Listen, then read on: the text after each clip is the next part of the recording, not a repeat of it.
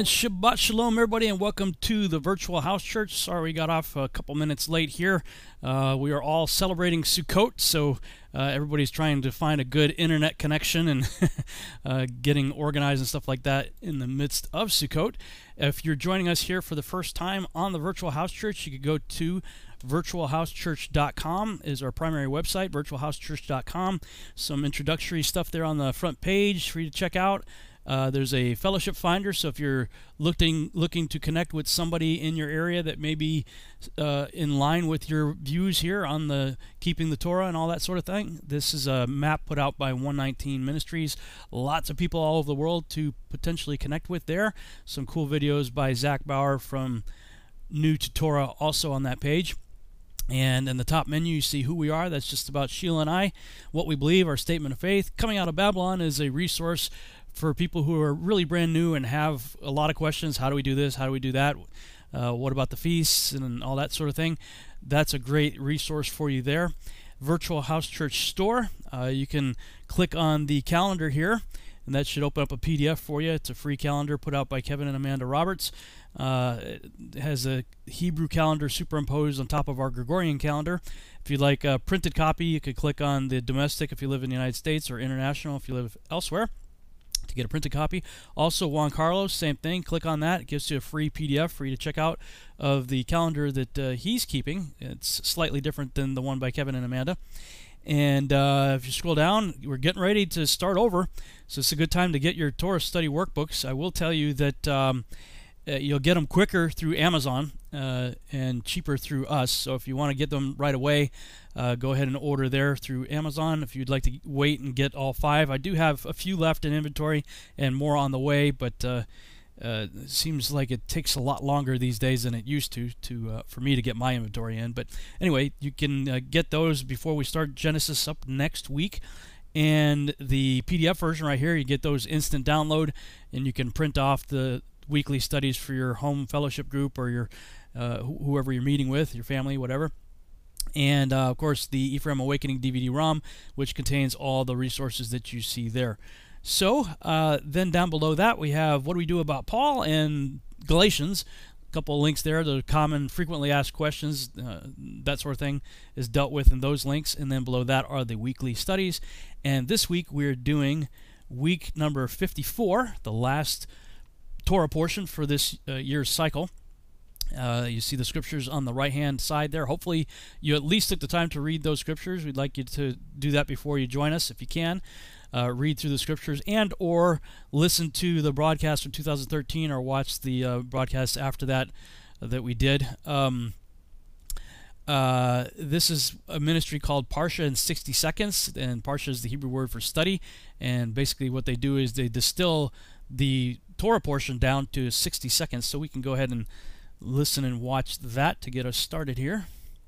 Welcome to Parsha in 60 Seconds. Today's portion is from Deuteronomy 33:1 through 34:12. It is called Vezot Habracha, which means, and this is the blessing. Before Moses died, he bade the Israelites farewell with a long detailed blessing. Moses prayed that the tribe of Reuben survive, though its numbers were few, that Judah would be restored and helped against its foes, that the Levites would have substance, favor their undertakings, and smite their enemies. Benjamin would continue to rest securely beside God, between God's shoulders. Joseph to have a good harvest, Zebulun to rejoice in its journeys, and Issachar in its tents. Gad like a lion who executes God's judgment for Israel. Dan like a lion's whelp that leaps from Bashan. Naphtali to take possession of the west and south. Asher to be the favorite among the tribes, dip its feet in oil, and have door bolts of iron and copper and security all its days. Moses then praised God for being a mighty protector like no other. At 120 years old, Moses climbed a mountain, saw the land, and died. The Israelites mourned for 30 days, and Joshua, filled with God's Spirit, became their leader. Never again did a prophet like Moses arise who spoke face to face with God. And that is Vazot Habracha in 60 seconds.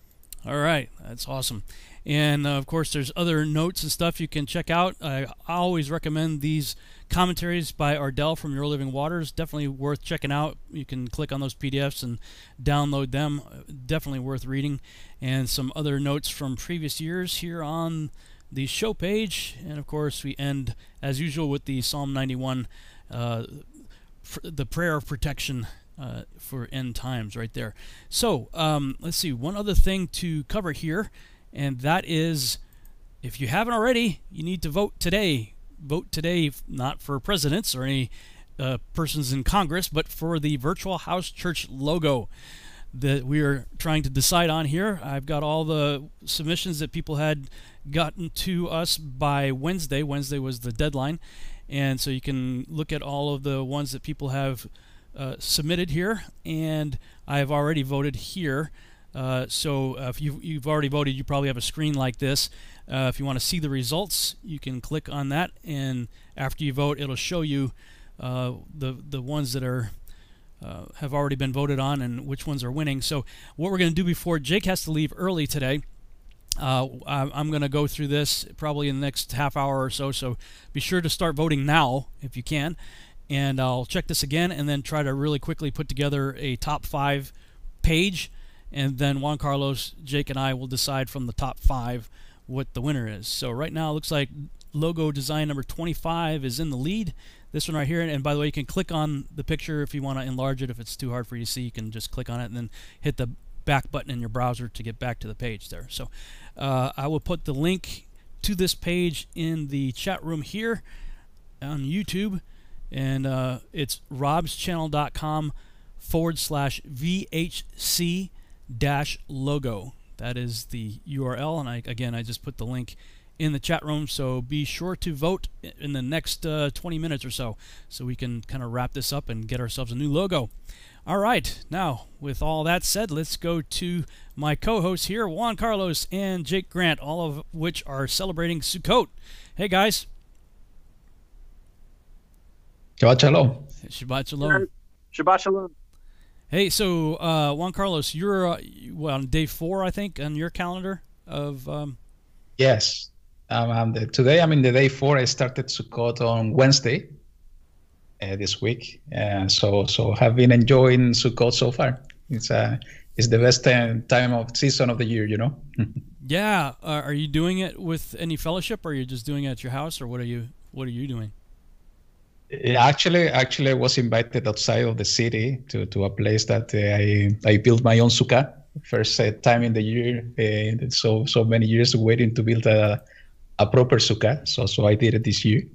So yeah, now I'm in my apartment just uh, to join the virtual house church, but tomorrow I'm going back to the place uh, to to keep celebrating Sukkot um, with the family. Very good. Yeah, we are just doing it here in our backyard uh, right now. So, uh, Jake, where are you doing it? You doing it with Steve Mutria's group, right? Yeah, I'm down here in southern Missouri, uh, here in the Ozark foothills, um, this is the biggest Sukkot I've ever been to. It's it's amazing. Nice. Um, there's there's like probably hundred plus people here, big families. There's more kids and and families here than I've ever have ever seen at Sukkot. So I'm we're super excited to be here. Uh, right now, I'm connected to a uh, like a camp Wi-Fi outside of one of the one of the offices, but um, yeah, we're we're really having a blast. This we're on the first day for our calendar here, and um, uh, it's uh, we're just having a blast. I had my in-laws come up from Kentucky and my parents both, so we have a whole bunch of family here, and it's just a blast. Yeah, that's fantastic. Is it at a campsite, like, or somebody's property, or where is it? Yeah, it's uh, it's a private campground at the back of a big state park here uh, in the Roaring River, Roaring Rapids State Park, or something like that. Um, and uh, yeah, it's it's a blast. They're they're actually doing Torah portions right now in the big hall, and so I snuck out so I could jump on with you guys for a little while. Um, but it's just awesome, guys. This uh, they're they're doing a giant open forum Torah portion right now in the big hall, and there's probably a you know 200 people in there, and Steve's reading through the Torah portion and then saying, "All right, questions, comments, concerns," and they're all you know people shouting out different theories and thoughts and adding to the team. It's, it's amazing. It's so beautiful to see. Yeah, that's fantastic. Oh man, that that sounds like a lot of fun. Yeah, I kind of missed that. Uh, I, it's been a while since I've done one with uh, with a whole group uh, before. It's just sometimes it's really difficult for us to manage all that. But uh, Sukkot's generally always a, a, good time. It's a lot of fun, and uh, well, we're still enjoying ourselves even in, in the backyard. But it's not quite the same as being with a, large group of people. And I what I really love about Sukkot are the campfire discussions uh, that tend to happen oh, yeah. after dark when we go way, way into the night debating heavy things. Uh, that that's something I really enjoy. Although the last one, I have to say, the last one that I did with a large group of people was was not quite as fun as previous ones because for some reason uh, that particular year was the year that a lot of people started a questioning Paul and worse Yeshua. And at that time there were a lot of people that were trying to say that Yeshua wasn't really the Messiah and that he was not that he was an idol and we shouldn't have anything to do with him and I was like what is happening here uh, and Ow. I was quite frustrated at that one that one was that was a hmm, not not so much fun. I, I enjoy a good discussion and love a healthy debate but that was that was over the top for me at that time. So hopefully you guys won't run into that. Yeah, they they made sure before uh, before everyone came here, they went out and, and made sure everybody was on the same page with our Messiah is uh, the one and only uh, Yeshua, you know, and, and that we hadn't denied him, and so that was kind of the only prerequisite, you know, no matter where you stand on on round earth, flat earth, how to pronounce the name, whatever, you know, all different types of people can come. Just make sure you haven't denied our Messiah, and that was the most important thing. And uh, it's a great you know great time to come together and um, and uh, that's that that's at least a good baseline for people to come and and we can discuss all these other topics but that's the the most important one to have down for sure yeah fantastic. Well i mean that's what i call the core essentials. So it's like you got to have that down you got to get that right. All the other stuff sure let's let's debate let's have fun let's have some civilized discussion about it. No problem. But uh, glad that they did that because man it can get really rough uh, if people aren't, you know, at least united in that. Yeah, I, I wanted to share with you guys uh, last uh, last week. The reason I missed was because we had uh, this a big national coordinated baptism, and I wanted to tell everybody how well it went. Yeah, um, we had 17 different ministries all over North America, um, all baptized people at the same day on the same time frame and uh, hundreds of people all over the United States got baptized in the name of our Messiah, and it was just awesome. We here in Missouri, Thanks. we had probably 200, 200 people show up, and and uh, just it, it was an awesome experience. It was all for you know for us, we were all doing it before the Day of Atonement. Most of us were were doing it as you know. Uh, whether it was rededicating themselves or people that had been baptized in the mainstream church system and they wanted to, you know, read, you know, do it with the name Yeshua or Yahushua. Um, uh, and people that had never been baptized were all given this opportunity. And um, man, I think uh, I'm gonna I'm gonna see if we can start doing it every year around that time frame uh, mm-hmm. because there was an amazing turnout. We had hundreds of people all over the North America come out and get baptized, and it was an awesome show of of uh, like cooperation between different ministries and stuff. You know, we have different opinions and different you know areas of study that we all focus on, but we can all come together on this core main important thing that Ye- Yeshua told us to uh, you know repent and be baptized and uh, and you know and that's the main aspect of the gospel. That's the first little step of of obedience is to just take that almost do that almost little silly act that, you know um, with that Assyrian prince came down you know and, and he wanted to get healed. You know the the prophet told him yeah go and mikvah in the Jordan seven times. And, and he was like ah that's silly.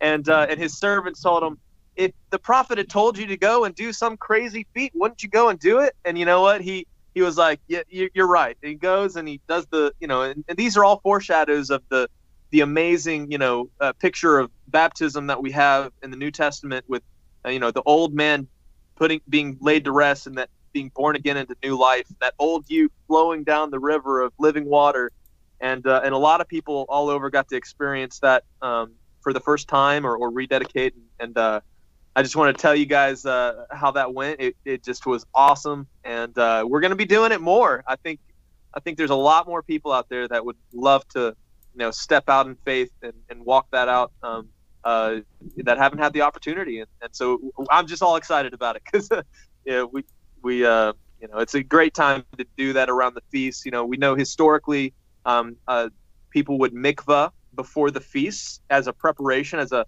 outward sign of repentance, and especially coming up in in to the Day of Atonement, that's definitely a time of introspection and, and reflection and repenting of all you know all the stuff. And so uh, you know it's a great way to symbolize that that sign of repentance and and it's also a very important thing for you know being baptized into the name of our Messiah. And, and uh, so, anyways, I wanted to share that with you guys. Yeah, that's fantastic. That's that's wonderful. Uh, you, I saw some of the pictures Yeah. and stuff you were posting. That that looked uh, looked like quite the event. Very cool. Yeah, maybe maybe next time, uh, Jake, and I think I mentioned this uh, the other day, we can try to organize something worldwide. I will be happy to join the, the doing something similar from here. Very That would be amazing. And you know, just this first time, this is the Yeah. first shot, and we only promoted it for maybe like two weeks or so. But man, if we could get people all over the world all on the same page, can you imagine how powerful that would be? Just it would make waves literally and metaphorically, you know, Mhm. and uh, just all over the world, people get baptized, and I, I think that would be a great thing to organize in the future, and and uh, I'd love to do that. Yeah, fantastic. All right. Um, well, since Jake, you got to go early, uh, we'll, we'll start with you. Uh, what were your thoughts on this final portion from the Torah in Deuteronomy? I thought it was such a fascinating parallel with the blessings of uh, Jacob. You know, when Jacob blessed the sons of Israel, you know, he had various blessings, and uh, and I was wondering if you guys had looked into that. Uh, I didn't have a chance to do a comparison yet with the actual blessings in Genesis, but uh, isn't it so fascinating that um, in the same way before Jacob died, he blessed the twelve sons, and uh, and Moses before he died gave them you know also blessings. And uh, i just found that really fascinating.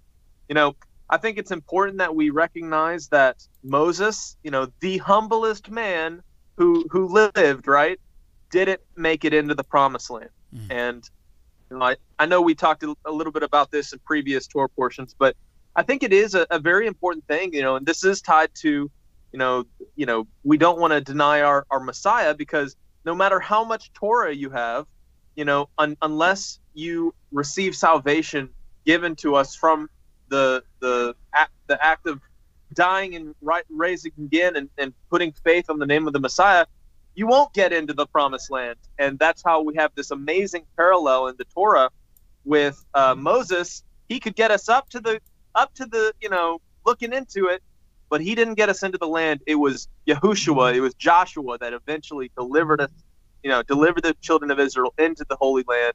And uh, in the same way, you know, um, it's it's important that we, uh, you know, recognize that our Messiah is how we make it all the way in, and because he's he's the one that has made it possible for you know imperfect men to be reconciled to a perfect Creator. And um, and so yeah, I was just really fascinated with um, the various blessings of uh, of the children of Israel.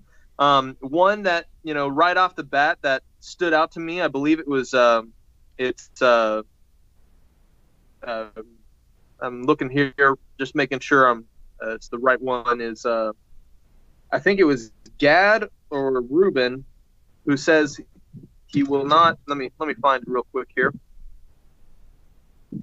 Um, Reuben will live and not die, but his men will be few. And uh, and it's just interesting because we know that you know some of the blessings that came from Jacob. Uh, there seems to be some parallels here, and I have I want to do a full uh, fuller study to do a comparison of the two. But we know that um, sin uh, passes down generationally. You know, to the third and fourth generation is what the Scripture talks about. And I can't help but to wonder if, you know, some of these blessings that Moses is pronouncing over the children of Israel is uh, is kind of a continuation of of uh, the sins of the patriarchs. You know that Mhm. uh, you know we have, uh, of course, Levi was very uh, you know uh, very zealous, um, and uh, we have that story of Levi and and his brother going into uh, to kill the the men who had raped Dinah uh, in Shechem, and uh, and you know whenever you look at some of the uh, the other extra biblical writings, we find that Levi was very zealous for like the priesthood and, and kind of the the more priestly aspects of of the you know his heritage, and um, and so um, I think there's a lot of interesting parallels here, and um, and I would love to see if anybody who's watching this, if if maybe they compared, you know, the various blessings of the sons of Jacob, um, you know, through you know Genesis and also uh, here in um, in Deuteronomy, and and maybe there's more we can learn. That you know, I think there's interesting characteristics that are placed on each of these uh, children of Israel, and uh, you know, whenever you you know talk about Ephraim and Manasseh, um, an interesting thing uh, that I've been learning recently is how uh, Jacob, whenever he prophesied over Ephraim, he said he will become a multitude of nations. He, he said that uh, Manasseh will become a great nation, but he said that Ephraim will become a multitude of nations. And in a way, in his his uh, blessing that he was placing over Ephraim, one of the sons of Joseph, uh, he was almost telling him, guess what? Your descendants at some point are not going to be part of the nation of Israel. They're going to go off into the nations. And so, in his own way, he was prophesying over them about the, the northern house and the dispersion that would eventually happen because of the, their idolatry, because that only became possible whenever they sinned and then they were eventually cast out and scattered into the nations. And, uh, you know, Ephraim lost their identity as a tribe of Israel and became a multitude of nations.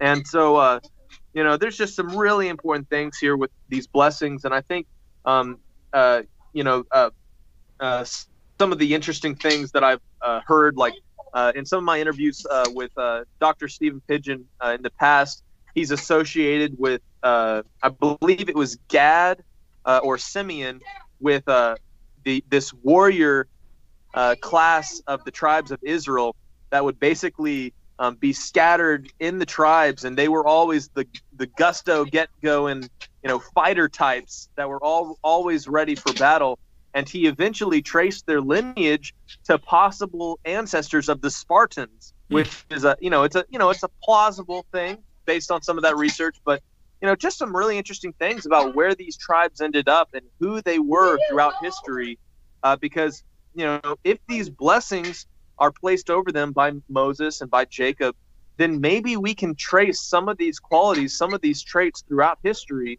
and we're able to maybe identify some of their likely descendants. And of course, we know that the tribes have thoroughly mixed in with the nations, and many have you know intermingled and lost their identity. But um, it's uh, just very cool.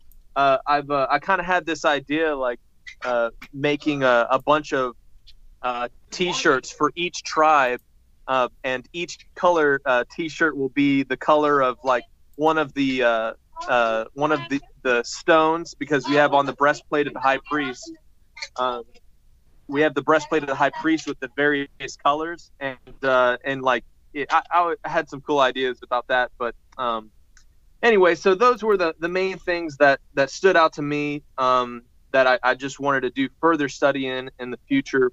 Um, but also just the fact that you know, can you imagine how Moses would have felt uh, going through all of this trouble over the years and uh, and all he gets to do is look out over the promised land, and uh, and he didn't get to go in. It can like man, that guy went through so many heartaches and and hmm. bad experiences, and uh, and so he's he's like, all right, uh, you know, getting to look out over the the Holy Land. So you know, maybe he gets his experience to get into the Holy Land whenever uh, you know the resurrection happens, and so maybe that's his you know that's his uh, consolation prize, I guess. But um, you know, the the one thing that's uh, fascinated me is uh, you know uh, how it talks about at the end of the Torah portion how mo- nobody knows where Moses uh, died and, and, was buried, mm-hmm. and uh, I find it uh, interesting um, because I had always thought that he he had died on a mountain yeah. and was buried on some mountain, but in really in a closer inspection, it says that he was buried in a valley in the land of Moab, opposite to Bet Peor, but no man knows of his grave today. And of course, we have that interesting account of uh, you know Satan contending over the body of Moses. Um, uh, forgive me, I'm, I'm spacing on the reference. Uh, but Jude. we have that interesting. Sorry, what was that? In Jude, in the book of Jude. Yeah, and and uh, and of course, you know that's a that's just a peculiar, you know, thing in itself. Like, what in the world? Um, what is that all about? You know. So I was wondering if maybe you guys had some thoughts of why do you think that uh, it was important that no man know where Moses was buried, and also uh, why would why do you guys believe in Jude? It talks about Satan contending over his body. Like, what's all that about? You know, it's just some interesting stuff. But um, you know, it, it you know it finishes off this Torah portion, the very end of the Torah, and it says, "And Israel and in Israel there has not risen a prophet since like Moses, whom Yahuwah knew face to face, and all the signs and his wonders which Yahuwah sent to him to do in the land of Egypt to Pharaoh." to all his servants, to all his land, and all that mighty hand, and all that great awe which Moses showed in the sight of all Israel. And and that's why it's so important that we we know the prophet likened unto Moshe, right? The Messiah, Yahushua. Um, because uh, you know we know that uh, we've talked about it many times during these virtual house church discussions about the greater exodus and uh, and the regathering, um, and it talks about in the the prophets where you know, no more will they say, Thus the Lord lives who brought the children of Israel out of Egypt, but the Lord lives who brought the children of Israel from the four corners of the earth and from all the islands of the sea and, and drew them back in. And, and that's something that is yet to happen because I don't know about you guys, but it's still pretty miraculous the things that have been recorded in these Torah uh, and these uh, you know the books of the Torah and the Exodus accounts and the miracles. But man, oh man, am I looking forward to uh, when no more are we going to say we're, we follow the, the Lord that brought up the children of Israel out of Egypt. Instead, we're going to be saying, you know, we follow the Lord that brought up all the tribes of Israel from the four corners where he scattered them and, and brings them back in. And who who is it that the staff is uh, put joined together of Ephraim and Judah? That's the under the hand of the Messiah, you know, our Savior and uh, and that's why this stuff's so important to study through the Torah portions and and uh, man, it's just been a it's a been a blast to go through these Torah portions with you guys, and, and I love discussing this stuff. And um, there's always going to be more to learn next year. So, uh, yep. Yeah, yeah, for sure. I mean, we're here. We are doing this well over ten years now, and we're still getting stuff out of it. Same thing uh, as you, Jake. I was like, I always thought it was in the mountains, but it says very clearly it was in the valley that Moses' body yeah. was was buried. I'm like, how did I miss that? I mean, we discussed it and yeah. I think it was the uh, 2016 broadcast uh, where it was kind of a revelation to us as well. We're like, ah. Uh, but yeah, I'm, I'm with you, man. I don't know what to make of that passage in Jude, and it's it's been a bit of a quest for me to try to find what text was it that the author of Jude, that you know, presumably Jude himself, was referring to. Like, where did he get this information, and what was that all about? I mean, uh, the only thing I can speculate on that would be that you know they would probably want to worship it. You know, uh, same thing with the um, you know the snake on the pole thing. They started worshiping that thing too. So you know, m- maybe that's a reason. I don't know. Uh, I did think it's kind of cool though that that Moses kind of got to go into the land um, with Yeshua in the Mount of Transfiguration. Now, this is really on the border uh, for them. This is this southern Lebanon, uh, northern Israel. Um, actually, I don't know. Maybe that is still considered part of the. You know, right now the current borders are not the biblical borders of of Israel, uh, the Promised Land. Uh, so I'd have to go back and look at it and see if Mount Hermon is within the promised borders or if it's outside of it. At any rate, Mount Hermon, I believe, is the Mount of Transfiguration because it's, right there at Caesarea Philippi where Yeshua stopped his disciples and said, "Hey, who do men say that I am?" You know, and it says, you know, right after that, he took uh, a few of his disciples up to uh, the top of a high mountain. Well, it's by far the highest mountain in the region, and they're already there. So many scholars believe, as I do, that. Uh, uh, Mount Hermon was the Mount of Transfiguration. In fact, even to this day, there's a there right now there's a UN radar outpost on Mount Hermon right across from a cross that is there to establish the I guess the the believed site of the transfiguration. So uh, I've always found that pretty cool that that Moses at least got that far and to go there and be there with Yeshua who was the prophet like unto Moses. So I've always been, been fascinated by that. Juan Carlos, what are your thoughts? And uh, after Juan speaks, uh, Jake, if you need to go, we can go ahead and do uh, do the vote real quick. So everybody, uh, while Juan Carlos is talking, please go to robschannel.com forward slash VHC logo. If you haven't already, I'll put the link again in the chat room.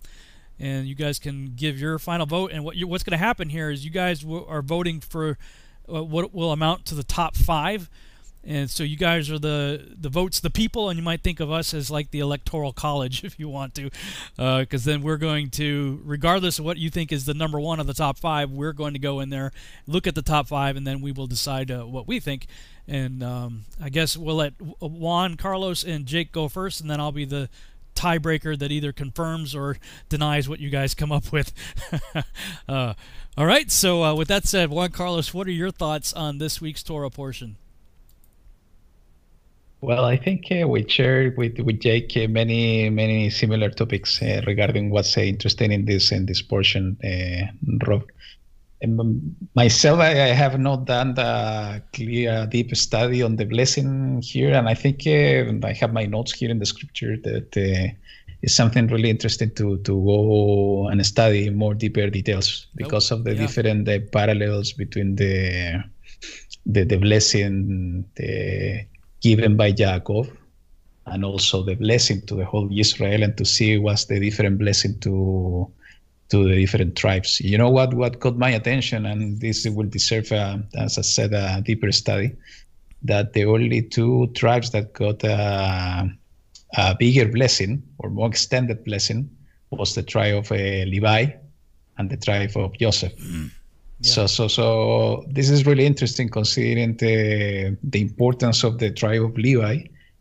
And you know, somehow in the way that I, I, I felt this, uh, it was somehow related to everything that Moshe and Aaron uh, went through uh, during the, their time in the wilderness.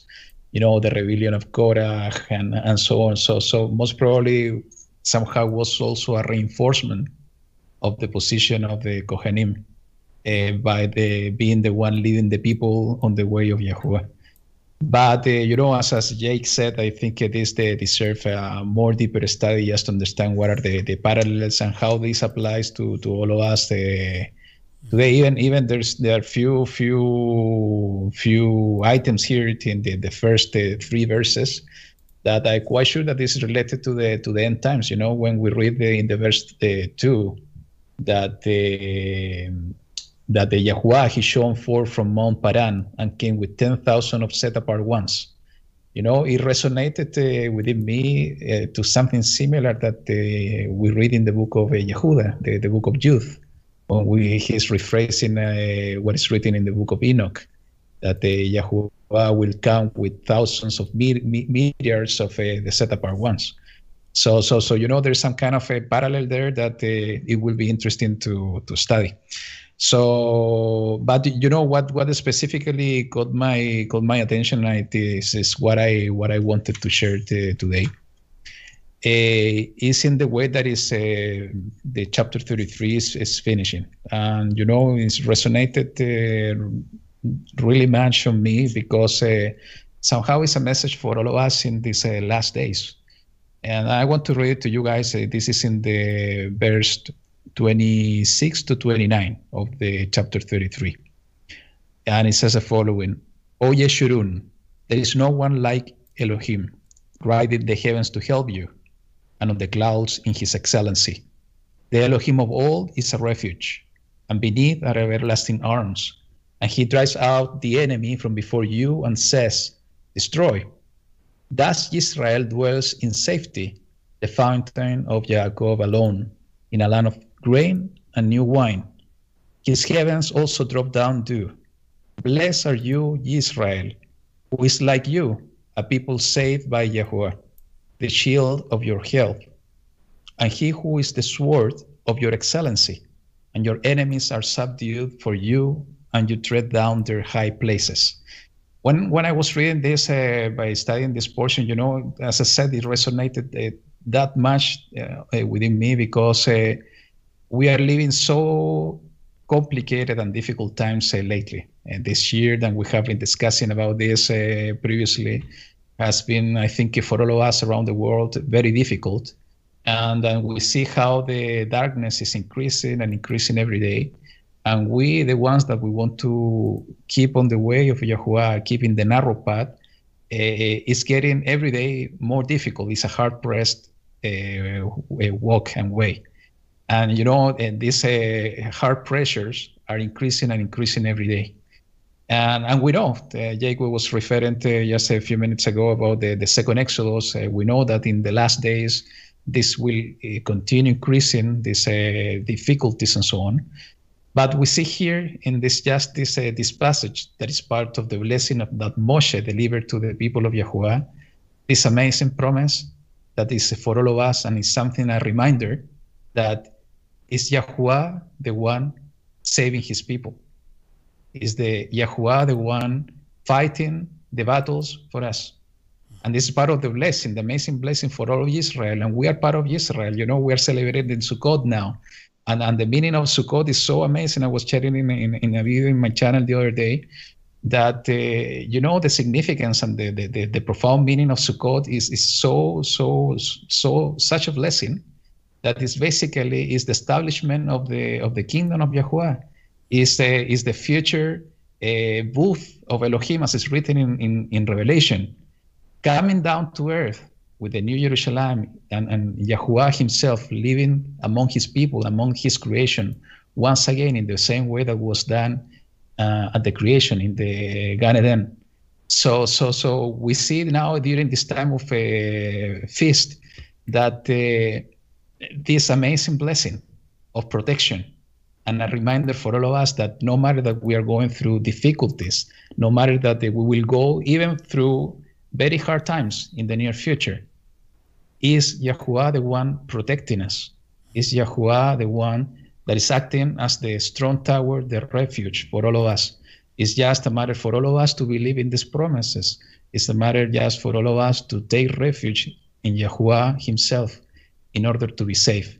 And, uh, and you know the amazing additional amazing thing in this that it says that people say by Yahuwah, and we know what's the, the real name of our Mashiach is Yahuwah safe, Yahushua. So so so even even in this uh, uh, small passage, we see this amazing promise that Yahuwah will save His people through Mashiach. So so you know this is something that I you know resonated to to me really much, and I wanted to share with you guys because uh, it's something for us in these days. It's through Yahushua, just taking hold on His hand. And, uh, and you know, even even it was uh, funny that you mentioned about your experience in the in the last Sukkot, uh, how uh, how many people was uh, rejecting Yahushua as the Messiah. Uh, you know, because I was I wanted I wanted to share this this this topic to you. So you know, everything is connected some time to time. It's Yahuwah just leading our words. So it's a reminder we need to hold the hands of Yahushua, Yahushua because through him he's gonna Yahuwah will save us during during this period of time. It's part of the blessing of Moshe. And uh, and, you know the, there is an, an, interesting parallel as well regarding the same. It is written by the words of uh, Paul Shaul that uh, in the last uh, last days we will hear about peace and safety, but sudden destruction will come over the nations. So a fake a peace and safety is coming to the earth. But we know that through Yahuwah, we will have the real safety, the real refuge, the real peace. And there are few passages that uh, you know is, is uh, really interesting. I want to I want to share with you. It's in the book of uh, Jeremiah, chapter 33, verse 16, just to reinforce the, this uh, this idea. What, what is it? Hang on a second. Jeremiah, what? Jeremiah 33. 33. Okay. All right. Verse 16. And this is talking about the, the, the end times. And let's read it from the verse 15 and 16. It says, In those days and at that time, I cause a branch of righteousness to spring forth for David, and he shall do right ruling and righteousness in the earth. And on those days, Yehuda shall be saved, and Jerusalem dwell in safety and this is that which shall be proclaimed to her, Yahuwah Tsidkenu, Yahuwah our righteousness. So, so we see this also this parallelism that uh, we will see a fake peace and safety But uh, you know, just by reading this amazing blessing at the end of the blessing of uh, Moshe, that the real safety and the real peace we will have it directly by the hand of Yahushua when the kingdom of Yahuwah is going to be established. And this is the amazing connection as well of what are the feasts that we are celebrating now. Mm. It's Sukkot. It's a time of rejoicing. It's a time of peace. It's a time of remember that this is the promise of Yahuwah for all of his people. It's a time of peace, a time of rejoicing, a time of uh, coming back to the original design of his creation. So, so you know that, that's the, the most important part that I it, it, it, it caught my attention. And you know the second the second thing that uh, I think uh, Rob or Mo, uh, of you you mentioned this is about the faithfulness of uh, Moses. You know, uh, he he wasn't able, and I was uh, sharing with you previous weeks ago that uh, about what I think is going to happen to Moses. He wasn't able to go and pass over to the to the promised land, but uh, you know he died on the mountain. He was buried, as you as you properly said, and this is also amazing in the valley. And uh, it's my belief that when Moses is going to be resurrected, it's going to be like uh, closing and opening of eyes. It's just uh, going to sleep and waking waking up at the following day. Mm. So so for Moses, it's going to be it's going to be just uh, these two or three thousand years or so didn't exist. It's just the, the next day. So so he's going to be able to pass to the promised land by the hand of Yahushua, no Yahushua ben Nun, by the hand of Yahushua Hamashiach. So, but even even in that in that situation, that the Moses Moses were, were, was not able to to pass to the promised land in that time, you know, he endured till the end. Because uh, you know the, our emotions sometimes uh, plays against us in the, uh, especially when we are going through the, the, difficult times. And you know moses could decide by then okay and i will not continue leading these people if i'm not going to pass over the, the promised land why i will continue doing so but you know he he he was faithful till the end even when he knew that he was not going to pass to the land he took his uh, commitment to Yahuwah until the end. And he was walking and running the race till the end. You know, and, and, and there are so many parallels on, the, on this faithfulness of Moshe that we see in Yahushua himself. And this is a this is an example for all of us. You know, we see a, a lot of, uh, of the fruits of the ruach, the fruits of the spirit, in the in the character of Moses, and in the same thing we see in the character of our Mashiach and, and this is, I think, uh, the the main the main t- takeover uh, of uh, takeaway of this uh, passage from my point of view, uh, because it's the last one from the the book of Devarim. You know, we have been going through the entire the, portion of Devarim, how Israel uh, were the walking in the wilderness, all the experiences they went through, the difficulties that Moshe went through with these stiff-necked people, but even even so, he stood stood and he was faithful to Yahuwah until the end, showing this uh, self-control internally, with the exception of what happened in the, the water in the water of Mara. Uh, even even being a really peaceful guy in the same way that Mashiach was. So so all the fruit of the spirits we see in Moshe.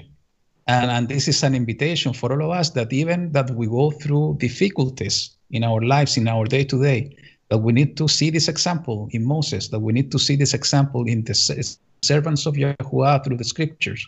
We need to see the example and the character of Yahushua HaMashiach, and we need to imitate them because this is what Yahuwah is expecting from his children, from his people, from his sons. So, so, so you know, and, and, and this is also connected to what I said before. We will go through difficulties. We are going already through difficulties but we need to remind ourselves those examples that even that we are going through difficult times, we need to uh, hold fast to the hand of Yahushua. We need to hold fast on the purpose of what Yahush, uh, Yahuwah called us to his way and to endure until the end. This is this is uh, you know one of the, the, the, the, main takeaways from, from my point of view and the and the, the examples of Moses to, to all of us. So I don't know, guys, if you want to comment on on these points. Yeah, very good. Um, Jake, any comment, comments on what Juan Carlos had to say? Yeah. Yeah, just one. Uh, just I, I wanted to throw out one uh, quick parallel between Moses and Yahushua that um, I never really understood before, but it just recently kind of dawned on me with this whole baptism thing, and you know, it'd been kind of on my mind and stuff. But you know, the the process by which Moshe was named was the daughter of Pharaoh. Okay, uh, named him Moshe, uh, which means being drawn from water. Okay and so, um, in the same way, uh, we have uh, Yahushua, uh, whenever he went and he got baptized by John the Baptist, says, This is so that all righteousness may be fulfilled. Yahushua also was drawn from the water, and he heard from heaven that voice that says, This is my, you know, my son with whom I am well pleased, right? Well, the amazing parallel is that if we are to follow after our Messiah's example, one, it's another good reason to get baptized. But also, it's a it's a parallel with the the uh, adoptive process of becoming fellow heirs into another type of royal family, just as Moses was drawn from the water and adopted into the royal family, you know, with the daughter of Pharaoh. Hmm. In the same way, when we go through that uh, baptism, you know, process in Yahushua's name, we also are offered that opportunity to be fellow heirs um, with the kingdom of heaven. So it's a it's another parallel there with the name of Moshe, you know, being drawn from waters that we see that Yahushua is walking out uh, in the gospel account. Um, you know, there's got to be a significance that he's like, you know, I'm, I got to do this so that all righteousness will be fulfilled. And so, whenever we we recognize that he is our example, and if we so say we know him, we should walk also as he walked. Then it's a it's a, a great you know a, a great analogy there of you know in the same way that Moses was drawn from waters and adopted into that royal family, we are offered that that that opportunity to become fellow heirs with Christ uh, through following Him in in baptism. And, and so that's something I stumbled across uh, of a, another parallel there with the the name of Moshe and and why he was named that and and also and the Messiah kind of explain, you know, having us uh, follow in that example of, of baptism. So, um, and also this time of Sukkot, I think uh, Juan was t- mentioning Sukkot a little bit. Um, I find it very interesting that it is this time of Sukkot that we're trying to keep these biblical feasts, doing Bible things in Bible ways, right?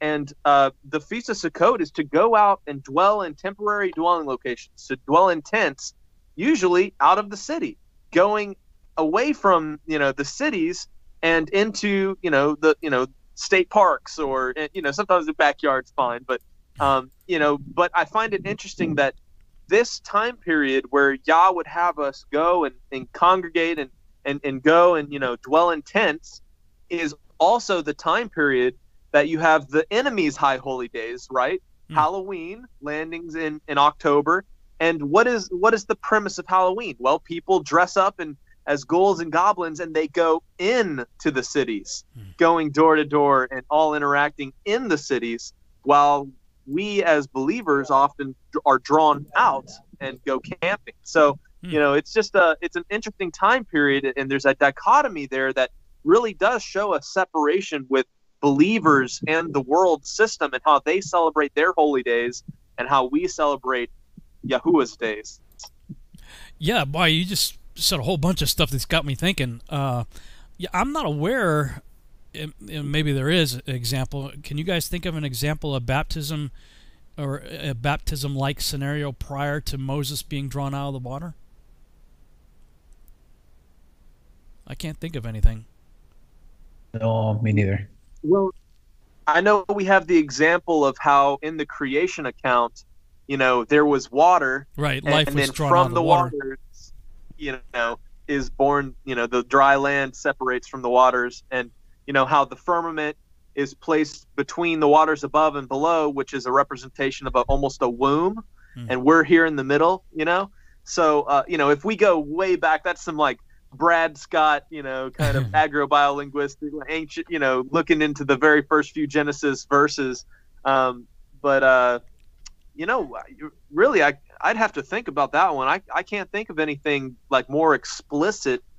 Um, Yeah, I think it might be onto something there, because he's the prophet like unto Moses, and you know, just like his life was in danger as an infant, and he was hidden away. You know, we have Yeshua in a, s- a similar situation, and you know, Moses is drawn out of water, and by the time of Yeshua, baptism had been taking place. I mean, that was obviously a thing back then. Um, that's interesting, man. Nope, Uh, well- uh, Well, well, was an example of yeah, you'd been coming saved through waters like saved that. through water. Yeah. yeah. You know, I I was even just thinking as a counterfeit of that that the beast comes out of the sea Oh yeah. uh, of, of Revelation. So there, there's that would be a counterfeit of that. Um, but yeah, man. I mean, a lot of interesting things to chew on that you were just talking about there, um, and also, you know, we have true beast feast taking place in the month of October with uh, with Halloween. I mean, that that's about as evil as it gets. Um, and for churches to do, oh, we're doing a fall festival, they do they do that, you know, as a substitute for Halloween. But many in the church won't do the actual fall festival of Sukkot. Kind of bizarre. Oh yeah. All right, let me switch over here just a second, and uh, I'm just gonna put up the. Um, let me see if I can put up a hold screen here while I get a few things organized on this side here. so we'll call an end to the popular vote, so to speak. 217 votes it looks like total. Uh, let me just double check something. 29, 28, 26. Yeah, okay, cool. Um, so let me let me share this on the screen. You guys have the other link, right? I gave it to you in the Skype chat. So um, let me switch over to this other screen here. And we'll get the final tally. Um, just a second here. Boom. Okay. Okay, so over on the Virtual House Church logo competition page, got a total of, let me just refresh, make sure. Yep. Refresh 217 total. So we're counting the ballots here, folks. We're not going to have any missing ballots in the garbage or in the river here. Um, okay, so by popular opinion, logo number 25, that was this one right here. 25 and 26 both placed in the top 10. The only difference I can tell between 25 and 26 is the highlight of the Yod He Vav He in the middle. I think that's the only difference between the two. So we had 25, 29 is for the biblical cosmologists out there. And 9 is this one here. And I already talked about 26 and 21 is this one right here. So I created a deciding the top 10 winner page. That would be this one right here. So uh, with the same ones 25, 29, 9, 21, and 26. Let me just go back and look at that again real quick. Make sure 25, 25, 29, 29, 9, 9, 26, and 21. 26 and 21. Okay, so uh, Jake, since you got to go first, um, why don't you go ahead and tell us which one you think is the favorite of the top five for you? All right, here. Uh, am I am I on mute here? Oh, no, okay. I can hear you. Uh, okay, so I really think. Okay, so for for right now, for uh, I'll uh. So I got to give one. I got to choose one. yeah, you got to. Did you get you got the link right so you can actually cast your vote? Uh, I don't know if I can cast my vote, but I, I am Okay. looking at Okay. the five, the top five here. Uh, so oh, oh, so I yeah, if you can see the top five, there should be a. You should also see a vote thing on the r- right side of it, or scrolling Oh, down. gotcha. Okay, yeah, I can't see that. Cool. Okay, gotcha. All right. Um, should I just say which one I'm liking, or Well, what? yeah, go ahead. And, we? Go ahead and talk through your decision. Like, like, what did you like about Okay. it, and which one do you think? Okay, so I I really liked um, how easy to read and pop in logo number nine was. Mm-hmm. Um, I uh, I did like how that stood out. Uh, comparatively, um, the only other one that popped out as much to me was 28, I think, but that one didn't make it into the top five, top uh, top five there. But that was that was my uh, my other favorite was number 28 that had the big VHC on it with the scripture logo. So for whoever Hmm. made that one, good job. I really liked that one. Um, but we're if we're limited to these top five right now, it's between number uh, 21 and number nine for me. And uh, number 21, I really liked just because. Uh, you know, I love that they have the little tzitzits on there. Man, what a cool idea! hmm uh, you know, just tied onto the side of the logo.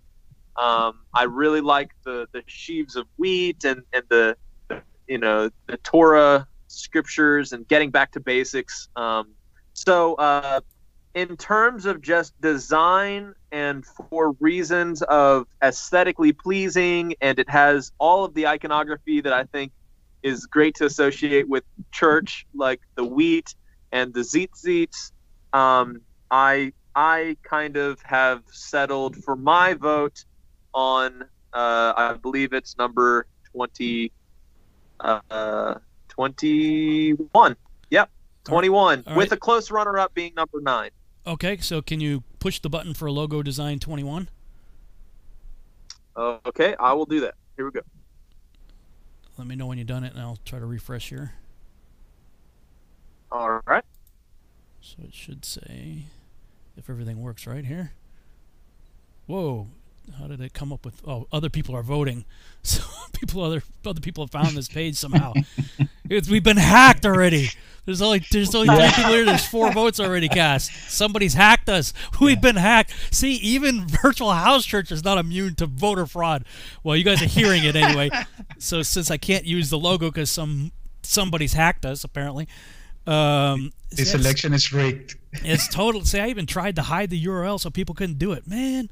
All right, so I'm gonna write this down physically then. Jake, 21. All right, Juan, what did you what did you pick? Oh, this is a difficult one. You know, I told you when I saw this at the eating Rob. Um, I'm debating myself exactly on the same two that uh, mentioned. I, I really like the logo, the, the number nine. I think it's a from a design point of view. I really like it. The colors, uh, you know, it's related to a house. Uh, we are uh, virtually uh, joining in this uh, in this house. So, so I really like it. I think it's, it's uh, from, from a design point of view, it's really, really good. But also the number 21, uh, I like it. Uh, I like it very much because of the same, the same comment than, than Jake. Uh, The tzitzit is a, is a great, uh, great point. The only fact to have the two two stones over there with the with the commandments also is, is very significant and uh, meaningful to what we're doing in the virtual house church. So so I like it uh, very much. So I'm gonna I'm gonna make your life uh, difficult, Rafa, a little bit. Okay. So so so I'm gonna vote for the for the number nine. Okay. So so you are gonna have the final decision. Jeez. I, I get to be the bad guy here, huh? Okay. Okay, so Juan. Okay, Jake did 21, and Juan. Tw- did you hit the button? The for nine. yeah, I'm gonna hit it. I'm gonna hit it now. Okay, you hit Okay. it, and we'll see what the voter fraud says. okay. You got it. See, there's six there now. Okay. All right. So anyway, um, we'll know that this has been hacked. There hasn't been six votes. There's been one vote by Jake for 21, and Juan Carlos for nine. Um, man, it was difficult. Man, there was there was going back to the other page here. First of all, thank you to everybody that contributed, uh, that played a part in this. I really appreciate it. What a what a great turnout. I mean, to have what do we have 39 here with some some uh, have multiple variations of the same logo like these two right here. But you know everybody did really cool stuff here and i really want to say thank you to everybody who participated. Wow very cool. And a hard decision. So that's why i want to narrow it down to five to make it a little bit easier for us. Um, you know all of these five I, I really like all of them. Um, between 25 and 29, I think I would go at 25, which was the popular vote, uh, just because I think it's a little cleaner with less of a highlight of the Yod Hey Vav Hey. Uh, actually, this would make a great um, uh, collector's coin. Like if we were to hire a company to, to make a collector's coin or something. Uh, in fact, I may go ahead and do that. I really, I think that that's that's pretty cool. Make a limited edition Virtual House Church collector coin or something like that. Pretty cool. Um, and for those who are into biblical cosmology, this is really well done. Uh, I, I I really like this, but just for the sake of not turning people off immediately, uh, you know, that aren't on that page so far. I mean, we got to respect our brothers and sisters that, that, don't quite get it. Although, I'll tell you what, guys, I'm just going to warn you in advance when we do the virtual house church next week. We're starting in Genesis, and I'm not going to hold anything back. Cosmology is, right there laid out very clearly for us in the in the next Torah portion. Logo number nine is very clean. Uh, this this makes for good like you know business cards and things of that nature. A very clean logo, and and it actually kind of reminds me of like like homeschooling or something. And since we're doing a home Bible study fellowship, I really like that. And again, 26 is pretty much the same as 25, except for the highlighted Yod Hey Vav Hey. But uh, man, right from the beginning, when I first saw this one, I gotta say this has been my favorite all along.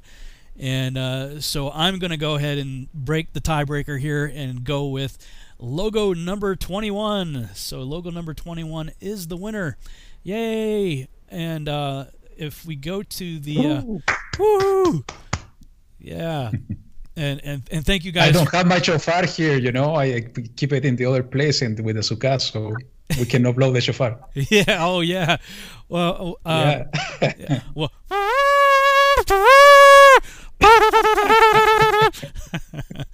uh, let me go back to this, and uh, I'm going to go ahead and put my vote in for 21, and then uh, see what happens right here. Well, even with the voter fraud, it was still 21.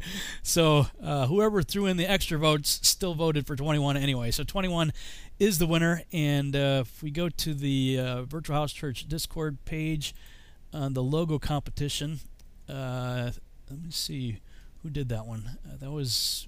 Uh, let me see. We'll find out who the winner is. In the meantime, I believe we promised the winner. Uh, Kevin and Amanda said they were going to give a bunch of uh, printed calendars, I think, and of course I was going to do the five workbooks. Okay, so it's a user on the on the Discord as White Israelite did that logo. Yeah, there we go. So this person right here, White Israelite, you are the winner. Yay!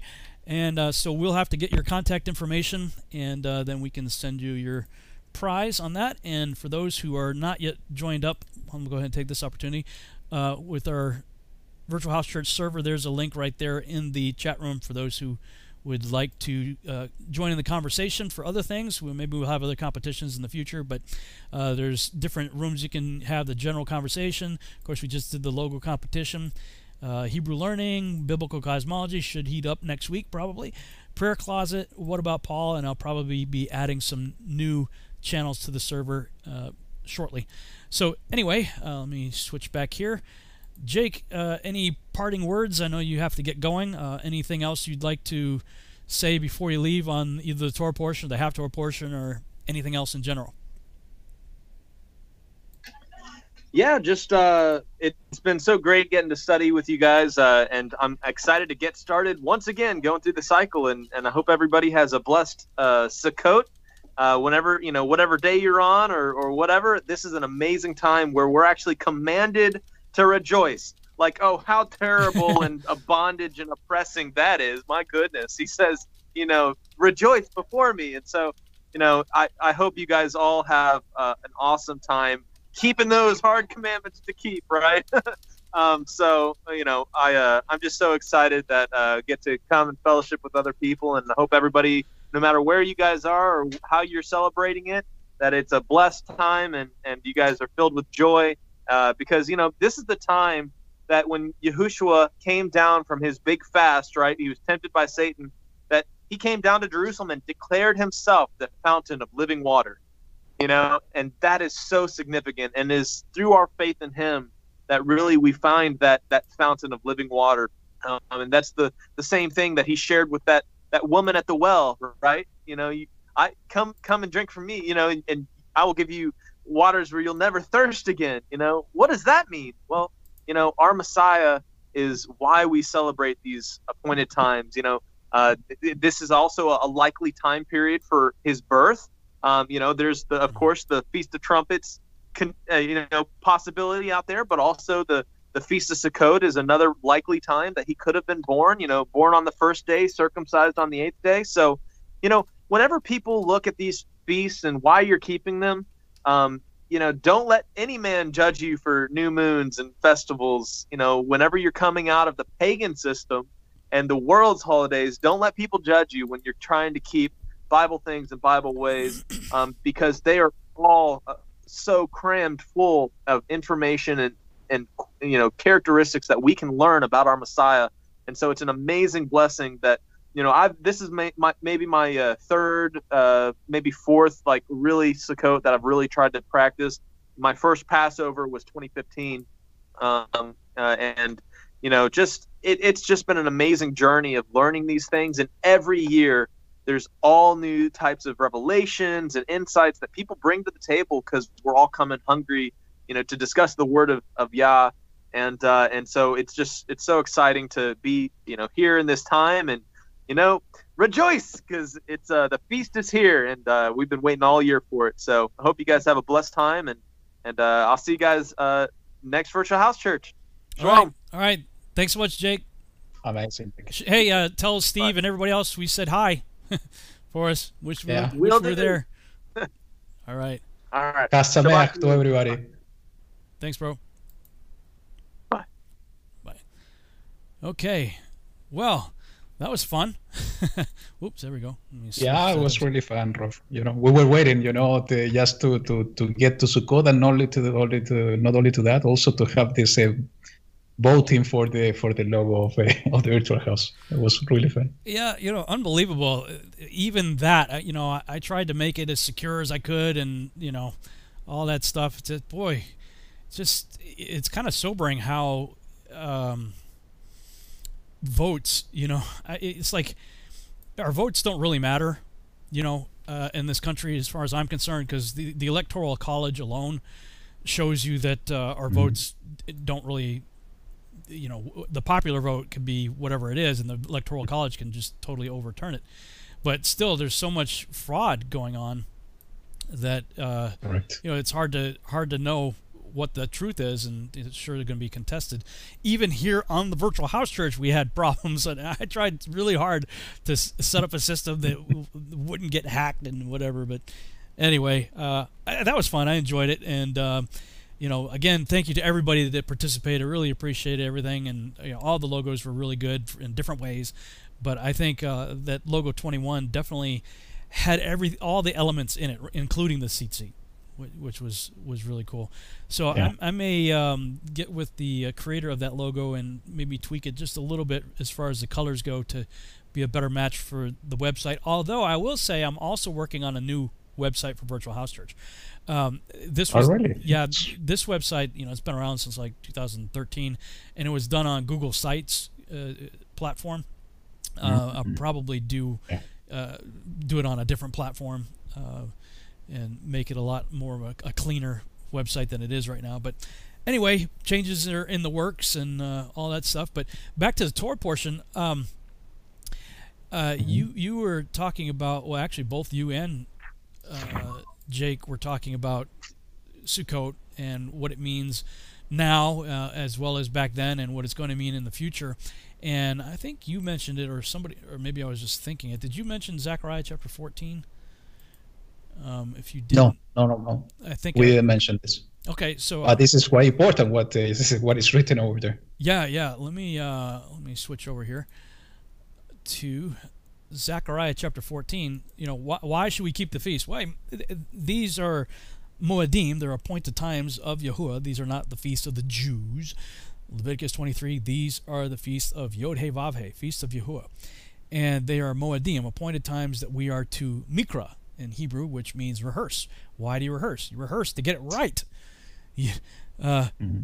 when there's the main event, you, you better know your lines and know your mark, and you know, do do what the script says. And well, we're going to be doing Sukkot in the millennial reign, and so you might as well start practicing now, uh, because it is it, it is all designed to be set up as a foreshadowing of what's to come. And in this end times context, we see in Zechariah chapter 14. Uh, I'm going to begin here in verse uh, 16. And it shall come to pass that everyone that is left of all the nations which came against Jerusalem shall even go up from year to year to worship the King, Yod He Vav He, of hosts, and to keep the Feast of Tabernacles. I found this interesting because it talks about everyone that is left of the nations which came against Jerusalem.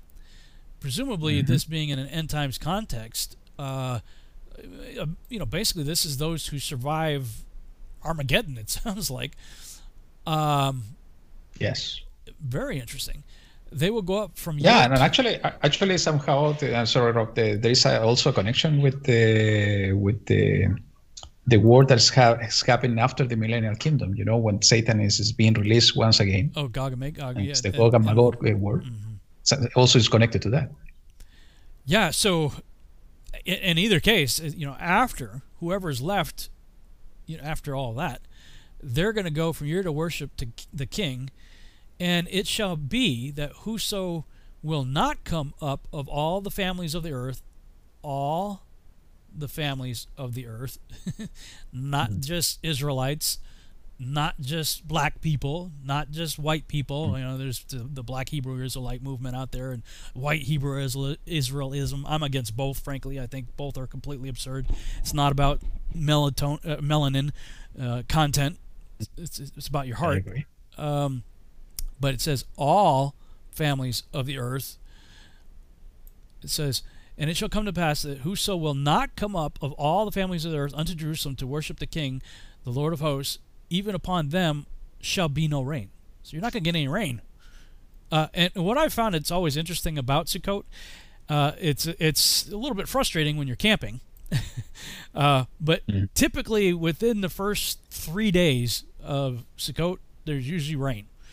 Uh, at least every year that I've done it so far, within the first few days of starting Sukkot, it rains. And uh, I think it was um, mm, maybe it was the one that from the 2006, uh, 2013 broadcast. Uh, I was listening to that one. It might have been that one where we were camping, and I just bought this brand new tent. I had this real nice tent, and they, we built a community sukkah. So we we had a, a sukkah that uh, Kevin got some lumber and stuff, and we got branches and all that stuff, and we made this large community sukkah for all of us to to hang out in. But we all had individual tents to sleep in, and I bought this real nice big tent thing, and it rained like hardcore like it was just like this torrential downpour now we were on a lake and there was a, a really nice lake house that uh, that the, the people allowed us to use it. And so everybody went and they were and I'm like no the commandment is to, to stay in, in your tents and your sukkah your you know your so I, I don't I don't remember if anybody else did it but I think I was the only one that stayed in the tent and everybody else went inside. And and, and it Wow. it came down so hard like it collapsed the tent on me and it was just like torrential downpour. I'm like okay all right all right I give up I'm going in uh, so you know, rain when you're camping is not so much a blessing, but um, in an agriculture agriculture agricultural uh, society, uh, that's a real good thing. You want that. You, you want the latter rains. You want the, the, the rains for harvest and all that stuff. So, uh, you know, it, it says here if you don't go to Sukkot, you're not going to get any rain. And if the family of Egypt go not up and come not and have no rain, there shall be the plague. So if you're in Egypt, you're, you're not only going to not get rain, you're going to get a plague also, wherewith the Lord will smite the heathen that come not up to keep the Feast of Tabernacles. This shall be the punishment of Egypt and the punishment of all nations. All nations. Hmm. That's everybody, guys. All that come not up to keep the Feast of Tabernacles. And you know, this may sound like a harsh commandment, but I mean, really, this is the this is the particular moedim that comes with a commandment commandment to have fun. like it's supposed Yeah. to be joyous. Like I command you to be full of joy. Oh, the horror of legalism, you know. uh, and you use your tithe money to do it. Even oh, you know, use yep. use your tithe money to have fun. Uh, it's meant to be a joyous occasion. It's meant to you know, uh, but it's meant to foreshadow fellowship with the King of Kings, Lord of Lords in Jerusalem in you know in an end times context. Uh, so you might as well get used to practicing having fun and and, and being united with our Savior. Start practicing now. Yes. You know? Why not, right? This is the moment. Yeah, this is the time to do so. This is the moment to practice. Actually, actually, Robert, I'm sorry to interrupt because I, I, I always, I always say the, the same, and I think this is uh, totally connected to what you, you mentioned we are not going to be able to to to fully fully uh, observe this feast now in the dispersion. Mm-hmm. There is a lot of commandments, and we have been going through the, the different portions in the, the Torah in this virtual house. Uh, that uh, we can do it only in Jerusalem and when the Malchut, the kingdom, is established. Mm-hmm. So, so why why I, I always uh, what I always uh, like to say is that uh, we as the, the first and second generation of Israel and went through the wilderness for 40 years, we're also we are also in the same process. They they were in the wilderness for those uh, that period of time, learning how to keep the commandments, because that was the moment to learn before they were crossing to the promised land, because it was the it was the command commanded by Yahuwah that in the promised land they needed to keep it without failure. Mm-hmm. So, so now we're in the same the same process. This is this is the moment for us to learn how to do all of this. We are going to make mistakes. Most probably, it's a journey in itself. It's walking. We're walking the way, and this is part of the walk of uh, in the way of Yahuwah. But it's the moment to, to learn how to do it, to do it with all our heart, with all our spirit, all our strength. Because when the time comes and we're going to gather together, we're going to keep it all of us together, together with our King in the in the promise in the promised land. So so it's the time it's the time to to rejoice. And you know, the, the other day I was looking for some information and uh, just to, to look for a few studies that I, I have been working on, and I came to to to watch a video of a Jewish rabbi, and uh, you know. It, this person mentioned something that uh, was very interesting. I want to I want to share with you because uh, it's related to your experience with the rain you know, everybody everybody is, is waiting not to, to have rain during Sukkot if you're camping. And, and, you know, no matter where you are in the earth, maybe close to the to the equator, you're not you're not going to have this kind of problems. But I can tell you, in my case, no matter that in a different season, because we are starting spring, we already started spring. Uh, this is the period of raining, the last rains. Mm-hmm. So, so it's, it's quite easy to, to get rain as well if we, we go outside to, to, to have some to do some camping. So, so, so what this uh, this uh, this person was uh, was uh, sharing is that they they are, they are expecting during Sukkot not to have rain, not to have the experience that you had, uh, Rob. Uh, but this is uh, somehow it's, is a is a is a, quite weird because uh, you know everybody expect rain. Rain is a blessing Eh, in order to produce and to get the fruit of the the fruit of the of the land. But the, he made an interesting connection that eh, eh, Sukkot means Yahuwah dwelling with us. Elohim dwelling with us. Is as I as I said before, is is a is a foreshadow of the kingdom of Yahuwah on earth by the hand of Yahushua Hamashiach. It's a foreshadow of the booth of Yahuwah, as is written, the tabernacle of Yahuwah is written in in, in, in Revelation, coming to earth, and he's going to live with the with the, his people among his people once again. But it's also a foreshadow from the past, what happened at the very beginning in creation. And you know that's the connection he made because uh, during creation there was no rain. Mm-hmm. rain came later during noah noah time. So so there was no rain in the garden of eden. It was a kind of a, a dew or something like that that was watering the watering the land so so so by the only fact of uh, not uh, uh, trying to not to get rain or thinking not to get rain during Sukkot is also a kind of a reminder of how was all of this experience in the Gan Eden when Yahuwah himself was taking care of the, his creation and the fruit of the earth. So, so, and, and the second connection he made, and for me was uh, was also amazing because, uh, you know, in the Gan Eden, there was uh, four rivers. Actually, the, the, water was coming from the from the Eden, and was split in four rivers. and uh, there was multiple uh, uh, fruit trees together with the with the tree of life in the Garden of Eden, at the at the middle of the Garden, the Garden of Eden. Uh, and it's exactly the same thing we see uh, in the restored creation in, in Revelation, where we see the tree of life side by side of the river coming from the temple of Yahuwah, from the presence of Yahuwah, in a, in a kind of parallel to what happened at the very beginning. And, and this is everything connected to this uh, this period of time to Sukkot. So, so you know, when you mentioned about rain, I just remember this what I what I saw, and I think uh, it was uh, interesting to, to share it. How how water is so important, and we were discussing with Jack before. Uh, it, it, the, how much important is water? You know, even Yahushua himself, he was declaring this in the middle at the last day of the of the feast that he everybody was thirst to go to him because he he has the, the living waters, referring to the Ruach Hakodesh. So, and we will see starting next week, you know, when we discuss about creation, uh, about water. You know, there's no scripture in the creation week that says that Elohim created water. Mm-hmm. Uh, for sure, he created everything. Right. But it's not clear when water was created. Mm-hmm. So, so there is an importance on water that they, you know, it deserves a, a deep study just to understand what it, what it means. I've always been fascinated by that. Uh, e- even when I was of the old cosmology mindset, uh, you know, looking at the creation account, water's already there. the Spirit of God is yeah. moving across the face of the waters. Like, where'd the waters come from? You know, uh, I mean, that's just fascinating to me that that water was not created, and there. I mean, where does it come from? Like, what do we do with that? You know, I I, I don't know except to say that it's obviously very important.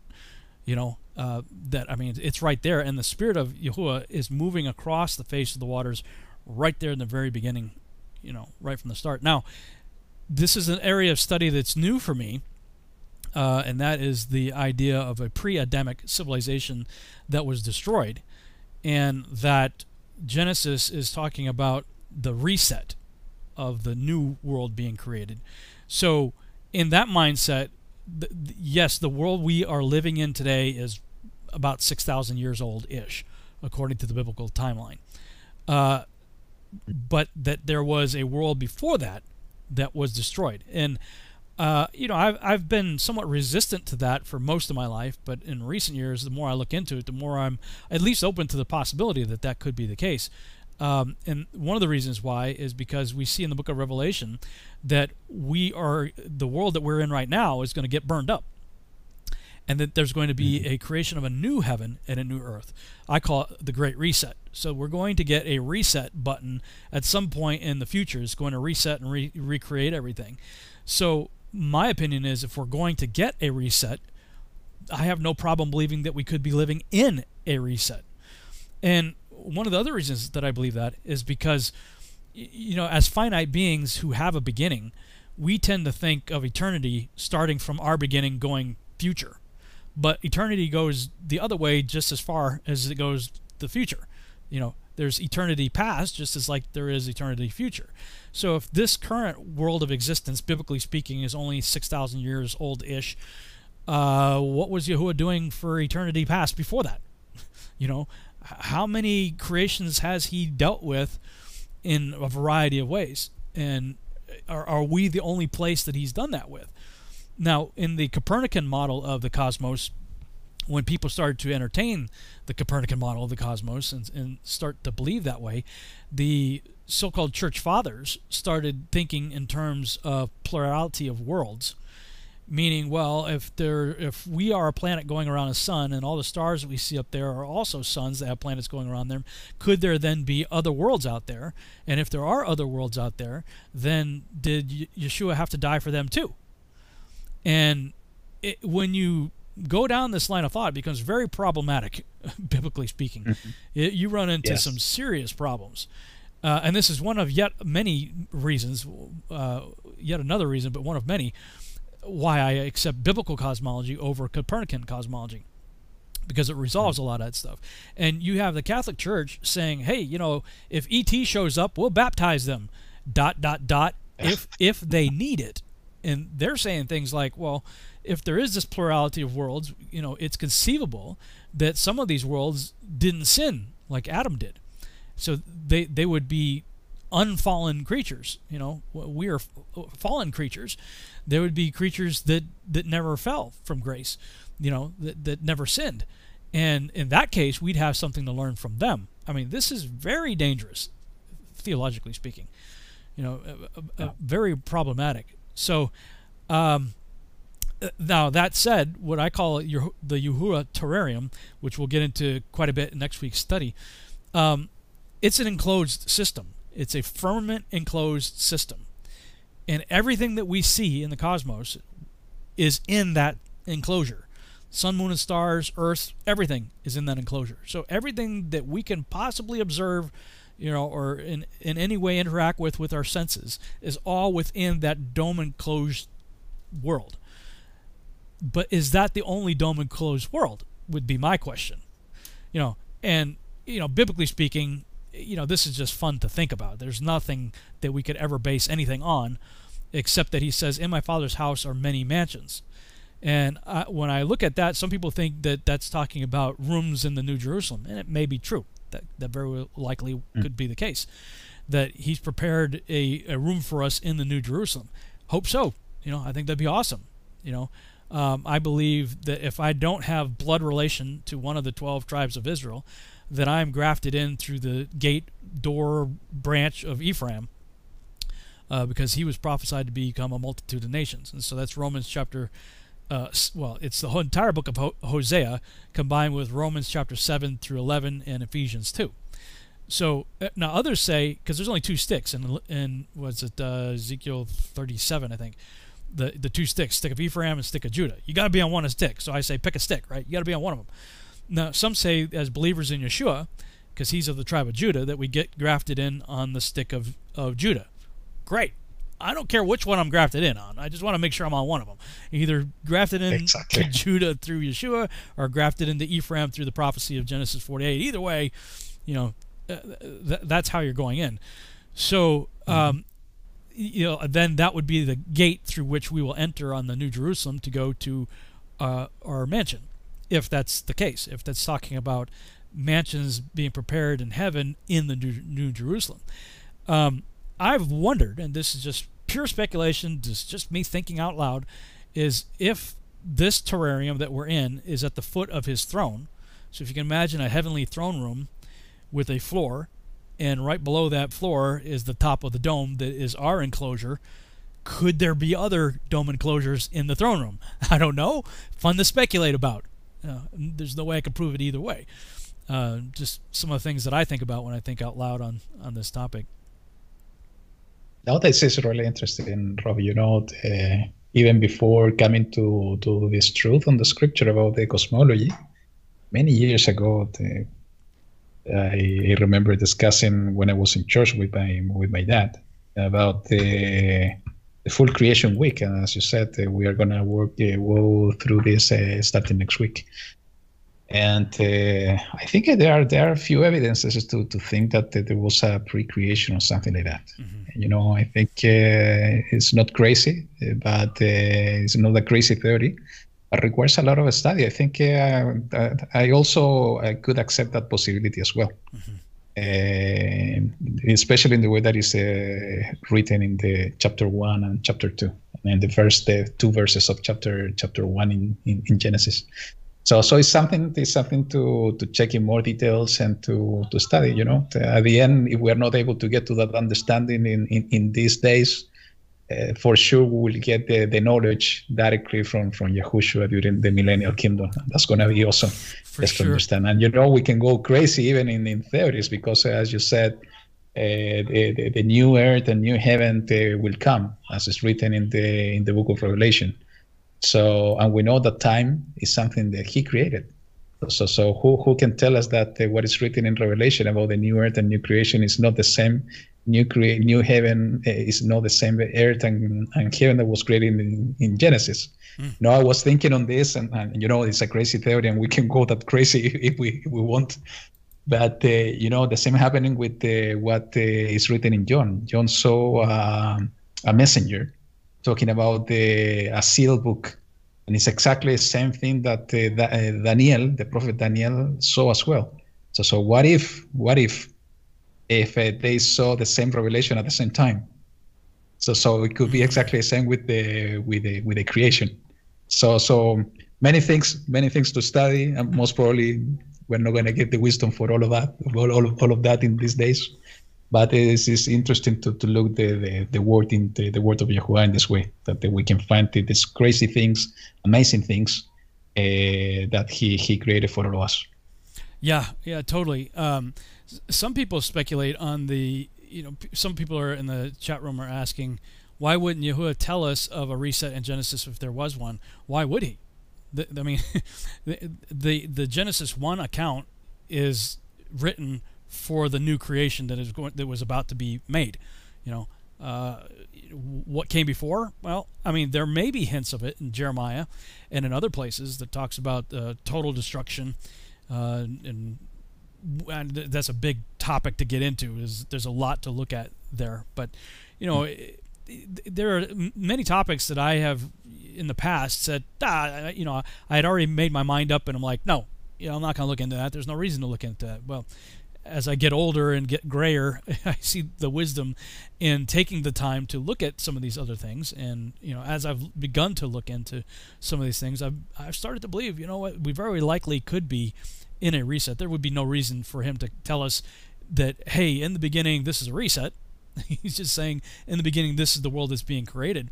Um, but for those who accept the idea that we are in a, a reset, it, it's it, it's very much as if this is a and I got to be careful how I say this. It's like a, a prison world that the that there would have, that there might have been a rebellion of the fallen ones that preceded it, and that they are stuck in this realm under the firmament because they can't go above the firmament.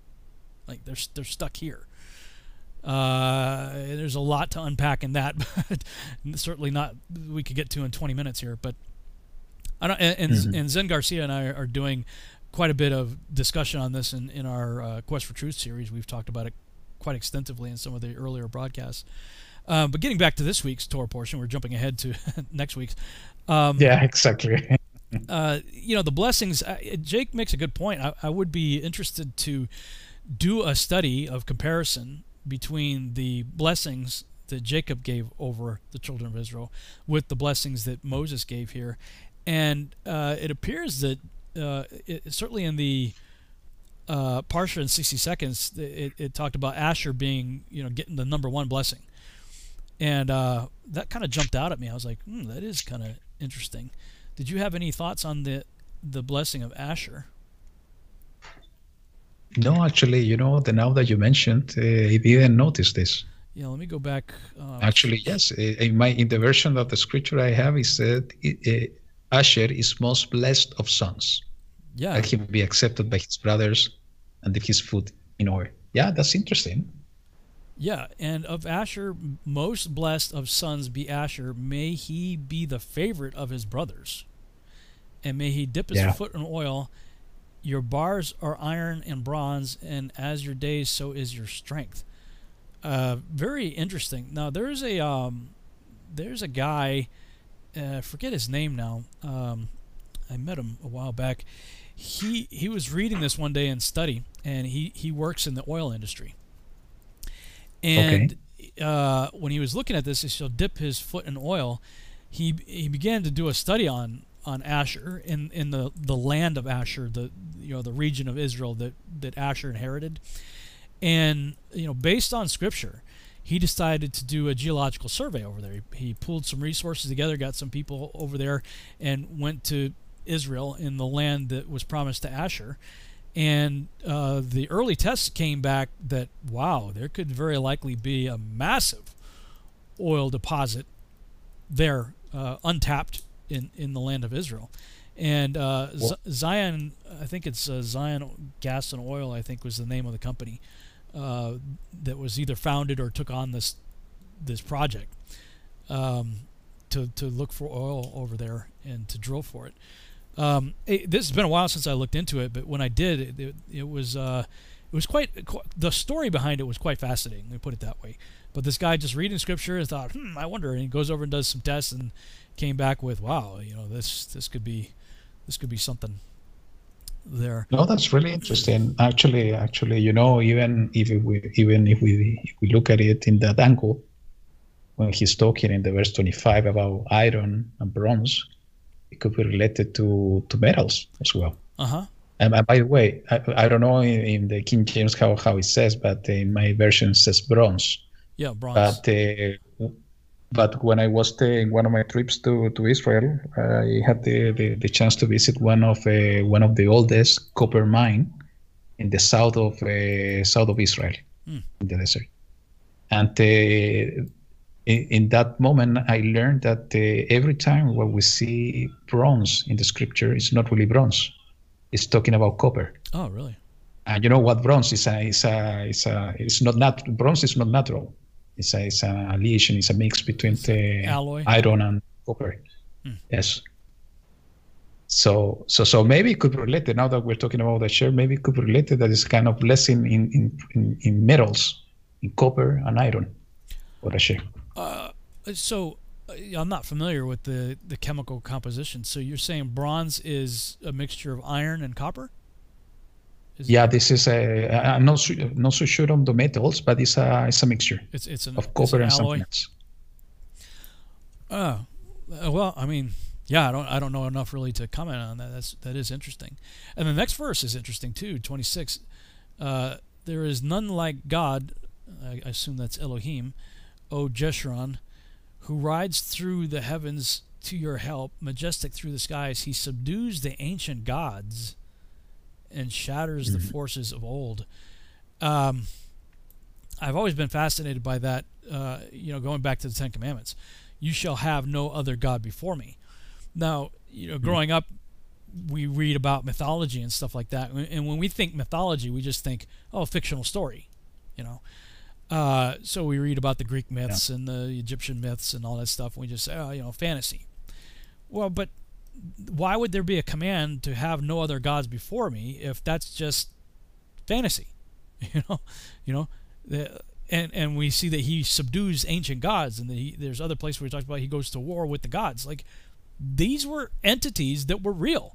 You know, they, they were spiritual Elohim entities. Uh, you know, Mike Heiser refers to them as the you know part of the divine council that that rebelled against Yahuwah.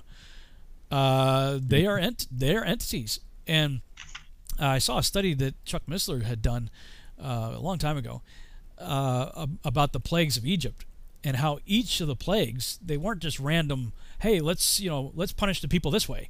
They weren't just random plagues just for the sake of doing stuff to people. Each of the plagues was a, a direct assault against a different god of Egypt.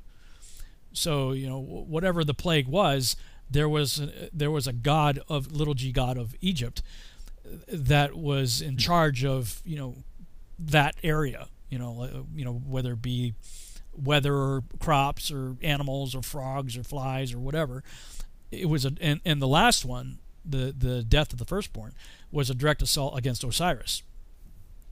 So Mm. you know you know he's always been at war with the other gods, you know, and, and again this goes to the the whole idea of a, a prison world, is that you know Mm. i- if if the initial rebellion that took place before Genesis one, uh, if, if those entities have been placed here for judgment for confinement, th- they're still vying. It's, it's almost like a great contest. It's like, okay, let's create humans and let them decide. You know, we did a virtual house church. Let's decide whose God is God, right? Uh, let let the people have the variety of gods to choose from.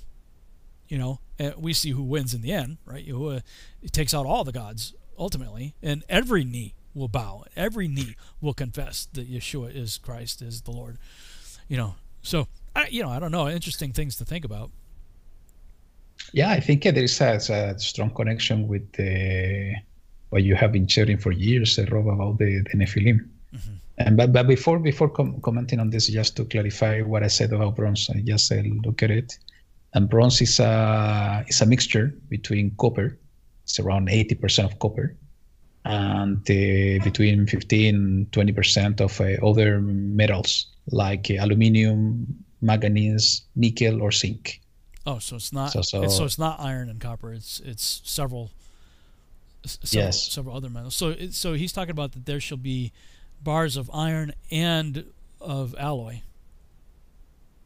Correct. So so so what I what I what I heard of the every time that the scripture and the, the Hebrew word that the, was translated as bronze, reality is talking about copper, mm. and it makes all sense. For example, the, everything that was built in the tabernacle uh, needs to be natural.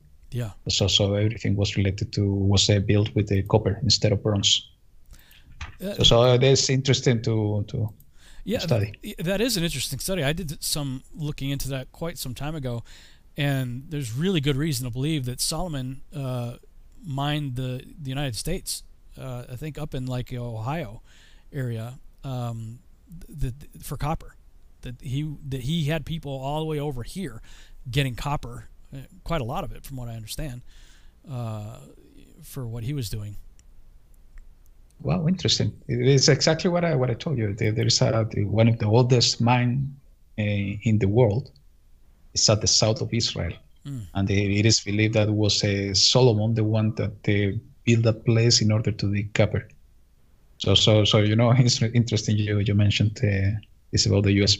So, so coming coming back to what you you said, uh, Rob. You know, if we if we go to the about the this uh, additional gods and uh, if we go back to the, the Deuteronomy chapter 32, this is the song of Moses.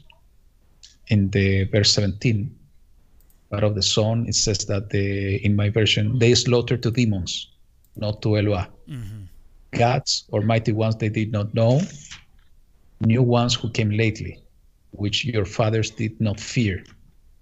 So, so you know, there is a direct and a strong connection, and even Paul is talking about that when he's talking about food, food that is being uh, slaughtered presented to to demons. And he said that he is uh, he is pushing us and teaching us that we cannot share the cup of the of the master and the cup of demons. This I think is in First Corinthians. I don't remember the chapter. So, so is the connection. What is a demon? Uh, and, and that's the mm-hmm. interesting part of the, the revelation of the book of Enoch. Yeah. A demon is a spirit of the Nephilim. It's a spirit of the giants. So, so, so you know all these all these gods from the past. The people started to to worship them as gods. Basically, are the giants of the past, are the Nephilim. Mm-hmm. That the, the, the people transformed them as, as gods, and at the end they started to, to worship them, and uh, they were demons. Mm-hmm. So so so interesting in this connection that is written exactly on the on the son of Moses that uh, we discussed about uh, last week. Mm-hmm. Yeah, there's a there's a lot here. Uh, I was just looking also at the um, the uh, portion from the New Testament.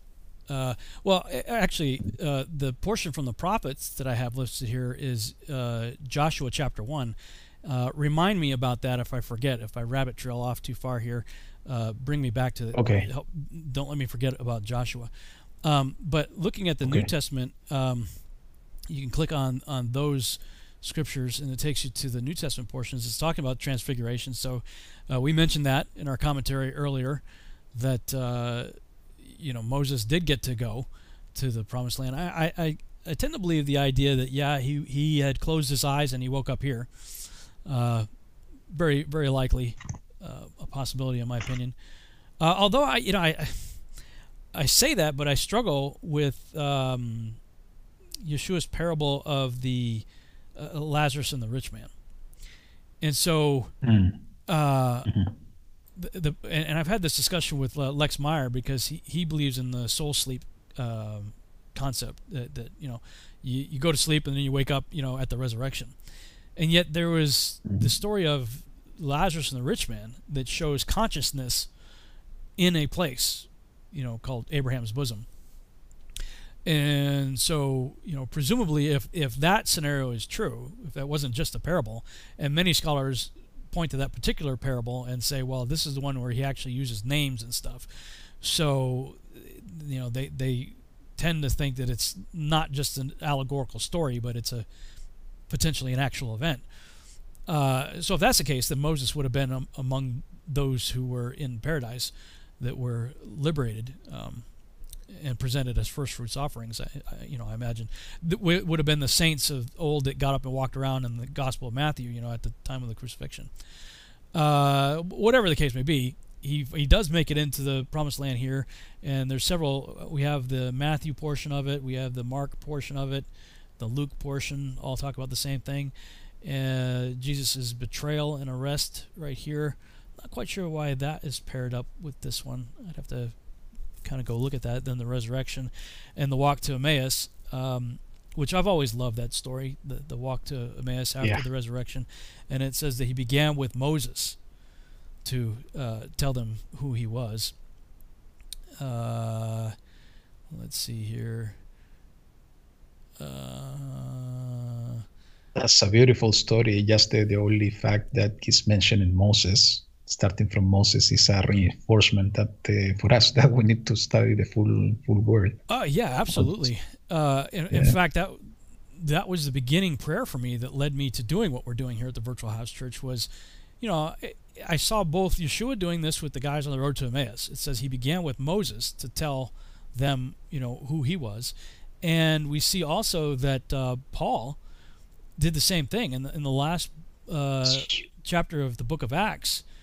Uh, let me go back over here to the to the Luke account on the road to Emmaus.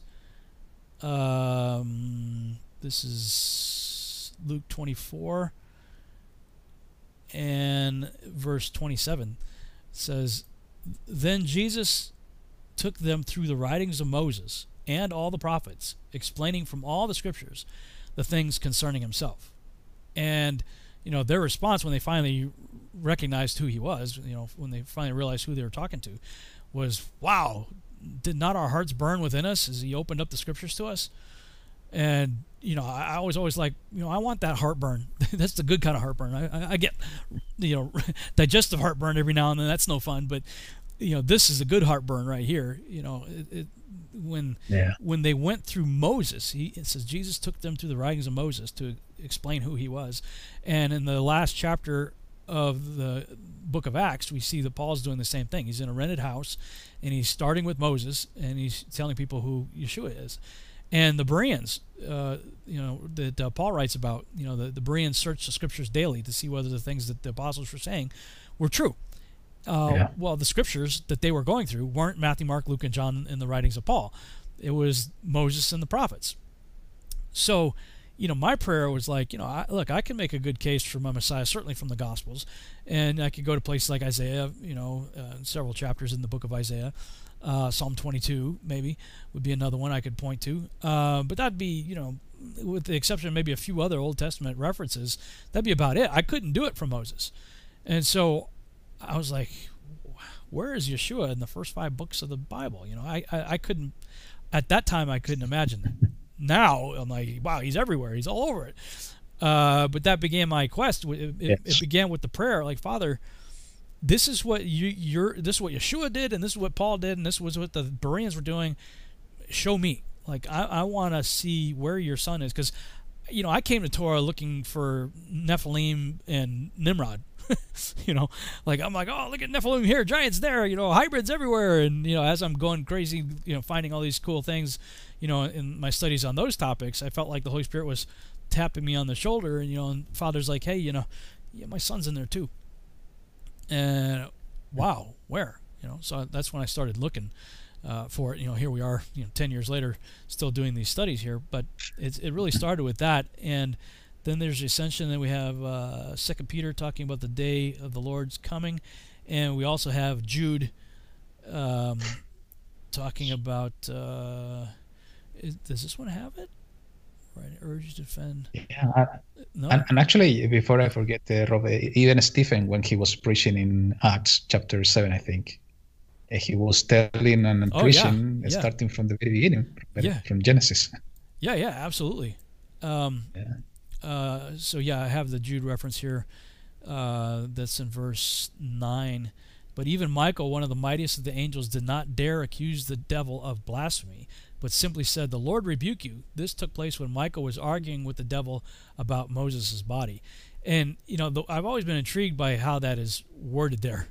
Like, you know, this is in the New Living Translation, but you know, even in other English translations, Jude was aware of a text somewhere that told that story, and as far as I know, I don't. I, I'm not aware of anybody that's found that text.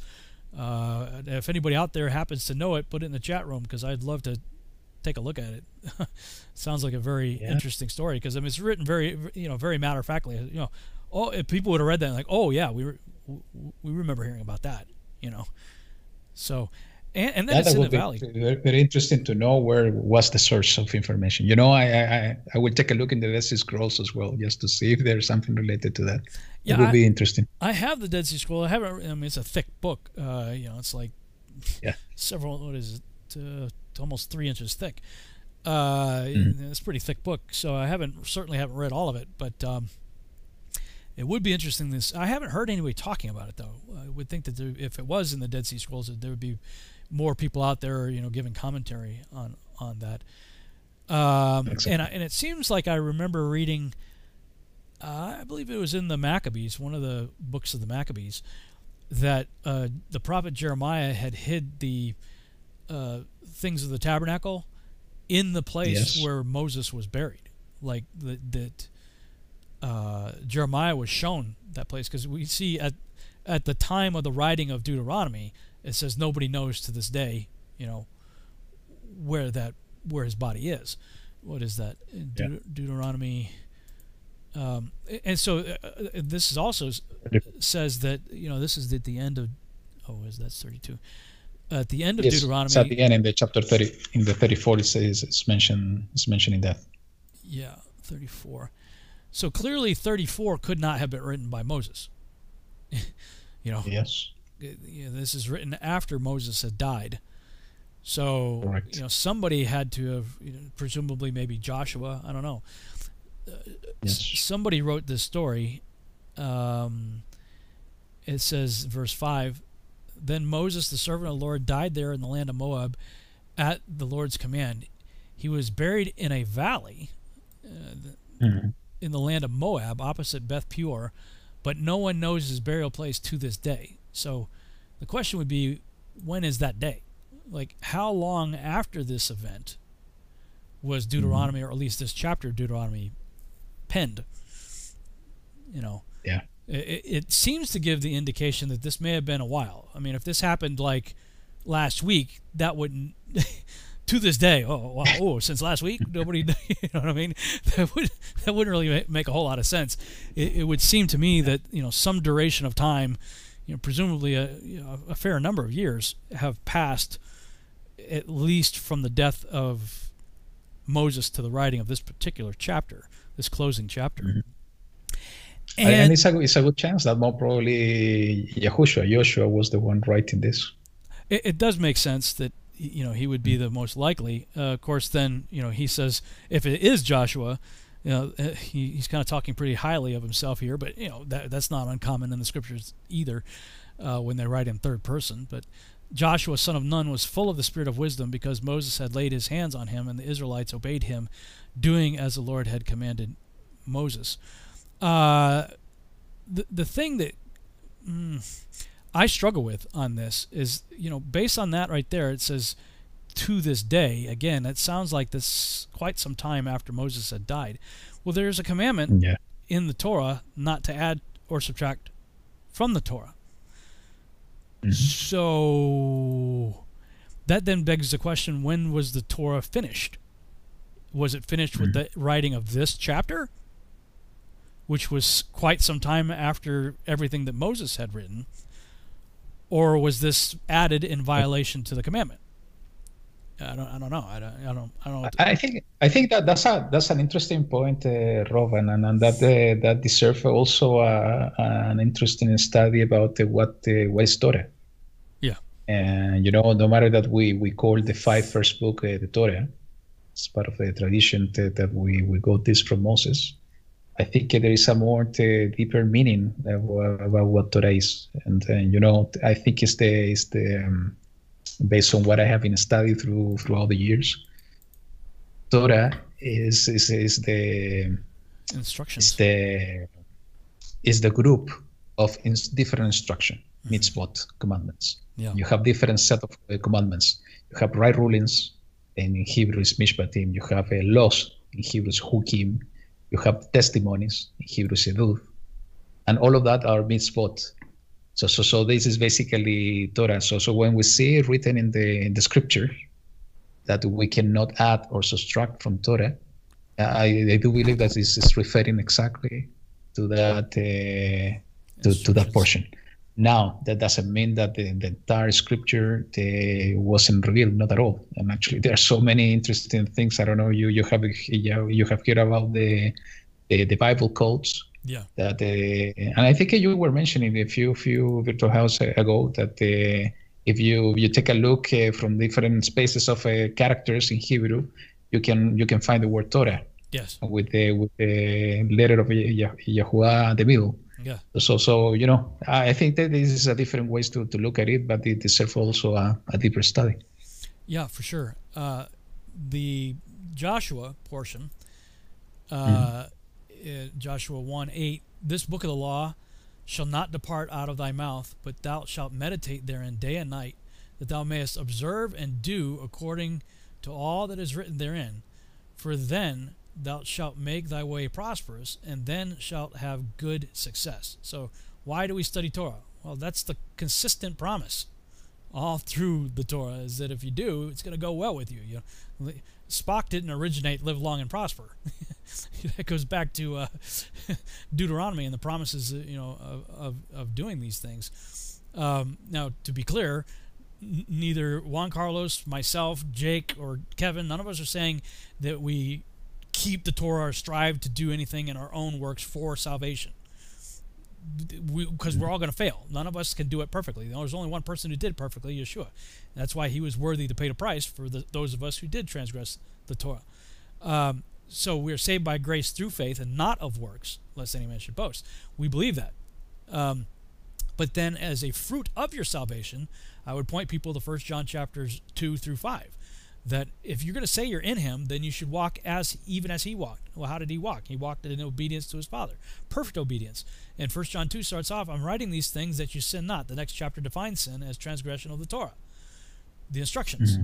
You know, so I'm writing these things that you do not, you know, uh, violate the instructions, that you do not transgress the law. But if you do, because we all will screw up eventually, we have an advocate, Yeshua, Jesus Christ the righteous uh, yay, that's awesome. We fall, we get back up again, right? Uh, and then Yeshua said that there's two commandments love the Lord your God with all your heart, mind, and soul, and love your neighbor as yourself. Well, what does it mean to love God? First John chapter 5. This is the love of God that we keep his commandments. His commandments are not burdensome. It's not rocket science. That's that's what we are believing and teaching here on the virtual house church. Now, the reason I wanted to uh, visit Joshua here is to ask a question and you know, really, I'd like to have uh, Jake and Kevin on also uh, for this question, and maybe I'll reserve it till we finish the book of Leviticus um, because we started this year's Torah study virtual house church uh, with the book of Numbers. So Numbers, you're yeah, right. So we, you know, we we've only done the last two books uh, in 2020, and as we go into the new Torah cycle, by the way, that's called uh, um, uh, Simchat Torah, I think is the phrase that's used, uh, rejoicing in the Torah, which is at after Sukkot, when Sukkot is over, the tradition is to take the big Torah scroll that has the whole five books of Moses, and we are all the way at the end of it right now. At the end of the Torah scroll, they do a big ceremony where they roll the Torah scroll all the way back to Genesis, and then the the week following uh, Sukkot, we start back up again with Genesis chapter one and start a whole new year cycle of reading through the Torah again um, since we we started this year's virtual house church towards the end, like the last third of the cycle, you know, I think it makes sense to just continue doing the same thing that we're doing here right now with Deuteronomy, uh, with Genesis, Exodus, and Leviticus. Um, but but then my question is my and just kind of want to throw this out there, maybe get people thinking now ahead of time. This is something I wanted to do back in, when we were doing virtual house church in 2017 was when we finished Deuteronomy was to just go over into Joshua and then go through the whole Bible. Like just continue virtual house church doing a book, you know, you know, a month or whatever, you know, uh, till we finish the entire Bible. So we go through the whole Bible in a virtual house church because I've done I don't know three, four, five years worth of Torah study, virtual study, virtual house church Bible study here. So since I have all those resources up and I'm continuing to update the website, so we have like the 2013 broadcast, we have the 2016 broadcast, 2017 broadcast, and the 2020 broadcast, plus the Your Living Waters notes, you know, and all that. You know, there's four years worth of studying Torah with the traditional haftorah and New Testament portions. So rather than continuing to do that, uh, you know, after we finish Leviticus, what do you think about let's pick we'll, we'll can, we can maybe have half the half of the virtual house church if we continue doing a 2 hour show. Like do half of it on the Torah portion and then go to whatever the next book is. So in this case it would be Joshua. And then you know Joshua Judges Ruth. Would just continue through the whole Bible until we finish it. What do you what do you think of that? Doing something like oh, that? that sounds interesting uh, Rob. I think it's, it's an um, amazing idea. Yeah let's discuss with the with the with the Jake and Kevin and you're absolutely right. You know, every year we are we are going through the Torah cycles and connecting, and this is what we're trying to do every week, connecting the dots with the different books of the Scripture. But having uh, the time to go in more deeper details in each one of the books, I think, uh, I think for me is is really interesting. We should we should try. Okay, uh, so yeah, I think uh, I think it's I think it makes sense to continue doing well. Hmm, maybe if we start Joshua next week, we, if we do the first half of the show, of course, there's so much to talk about with biblical cosmology, but uh, mm-hmm. I don't know. Maybe I'll just pray about and think about what makes the most sense. Because uh, Joshua, man, Joshua's a fun book, and uh, yeah, uh, you know, Judges as well. You know, Judges, boy, Judges is heavy. There's some pretty, yeah. pretty hardcore stuff in, in Judges. Uh, yeah. You know, but you know, I, have read through the Bible before, but uh, you know, to do a, a, a study and commentary with with you guys, I think would be a, a lot of fun. To and you know, there yeah. may be a lot of people out there who've never gone through the whole Bible before. So for us to do sort of a chapter by chapter commentary uh, along with the Torah portion, I think that'd be pretty cool. Um, and the other thing that I we didn't mention, I think it was I don't know if it was last week's Torah portion or the week before one of the mm-hmm. recent ones, it, it, says that you're supposed to read the the Torah during Sukkot mm. on the seventh year. Yeah. First time I saw that, I thought, I thought it was every every Sukkot, but it, it says mm. on the seventh year. So every seven years, we are supposed to uh, read through the whole Torah. Now, where are we in the seven-year count today? That's the big question. You know, the whole Shemitah and you know all that kind of stuff. And you know, those who are you know, kind of on that bandwagon right now, believe that 1948 is a good year to start the cycle. For me, I don't see any relevance in 1948 that would cause me to believe that. Um, so I don't know. I mean, what are your thoughts? Is there anything in your calendar that would show you a reset of a seven-year count? Like, is there anything that happens with the? Do you call it the Zadok calendar or the Enoch calendar, or what? What do you, what do you refer to your calendar as? You can call it uh, in, in this, this, these two names. People will people know it. I refer to the scripture calendar, the scripture. but it's connected to Zadok calendar, Enoch calendar. Is uh, is the same same name. So, is there anything in, the, in the understanding of that that that would show a marker to help us know where we are in the seven-year cycles? You know, there's a. I think I think it is this is one the pending pending part of uh, my own study on the calendar, but it's mostly related to the priestly order. It's something that I haven't not going through through it on details, and I have been seriously thinking uh, lately to to start studying in more deeper details. Mm. And because you know we see in Chronicles uh, that uh, we have these 24 the head of families of the of the Kohanim of the priests that uh, David set as as the orders that they need to serve in the temple and uh, there is a lot of information in the Dead Sea Scrolls that is connected to, to this and to the cycles of the of the luminaries. Mm. So, so I think through the through the priestly orders somehow it is, is possible to see the marker of the of the Shemitah of the the, the seven year. Mm. That, that, that's a way, and and, and and also it's my belief that it's something again I, I don't have the answer to, to, to the question, but it's my belief that through the luminaries also, especially through the stars, we should be able to to recognize when the, the seven year of release. I, I would is. think so. I would I would think so because it seems like he has something in place for us to to understand everything, to understand the seasons, mm-hmm. to understand you know when the year began begins, to understand you know how the months are reckoned, how the weeks are reckoned, how the day is reckoned.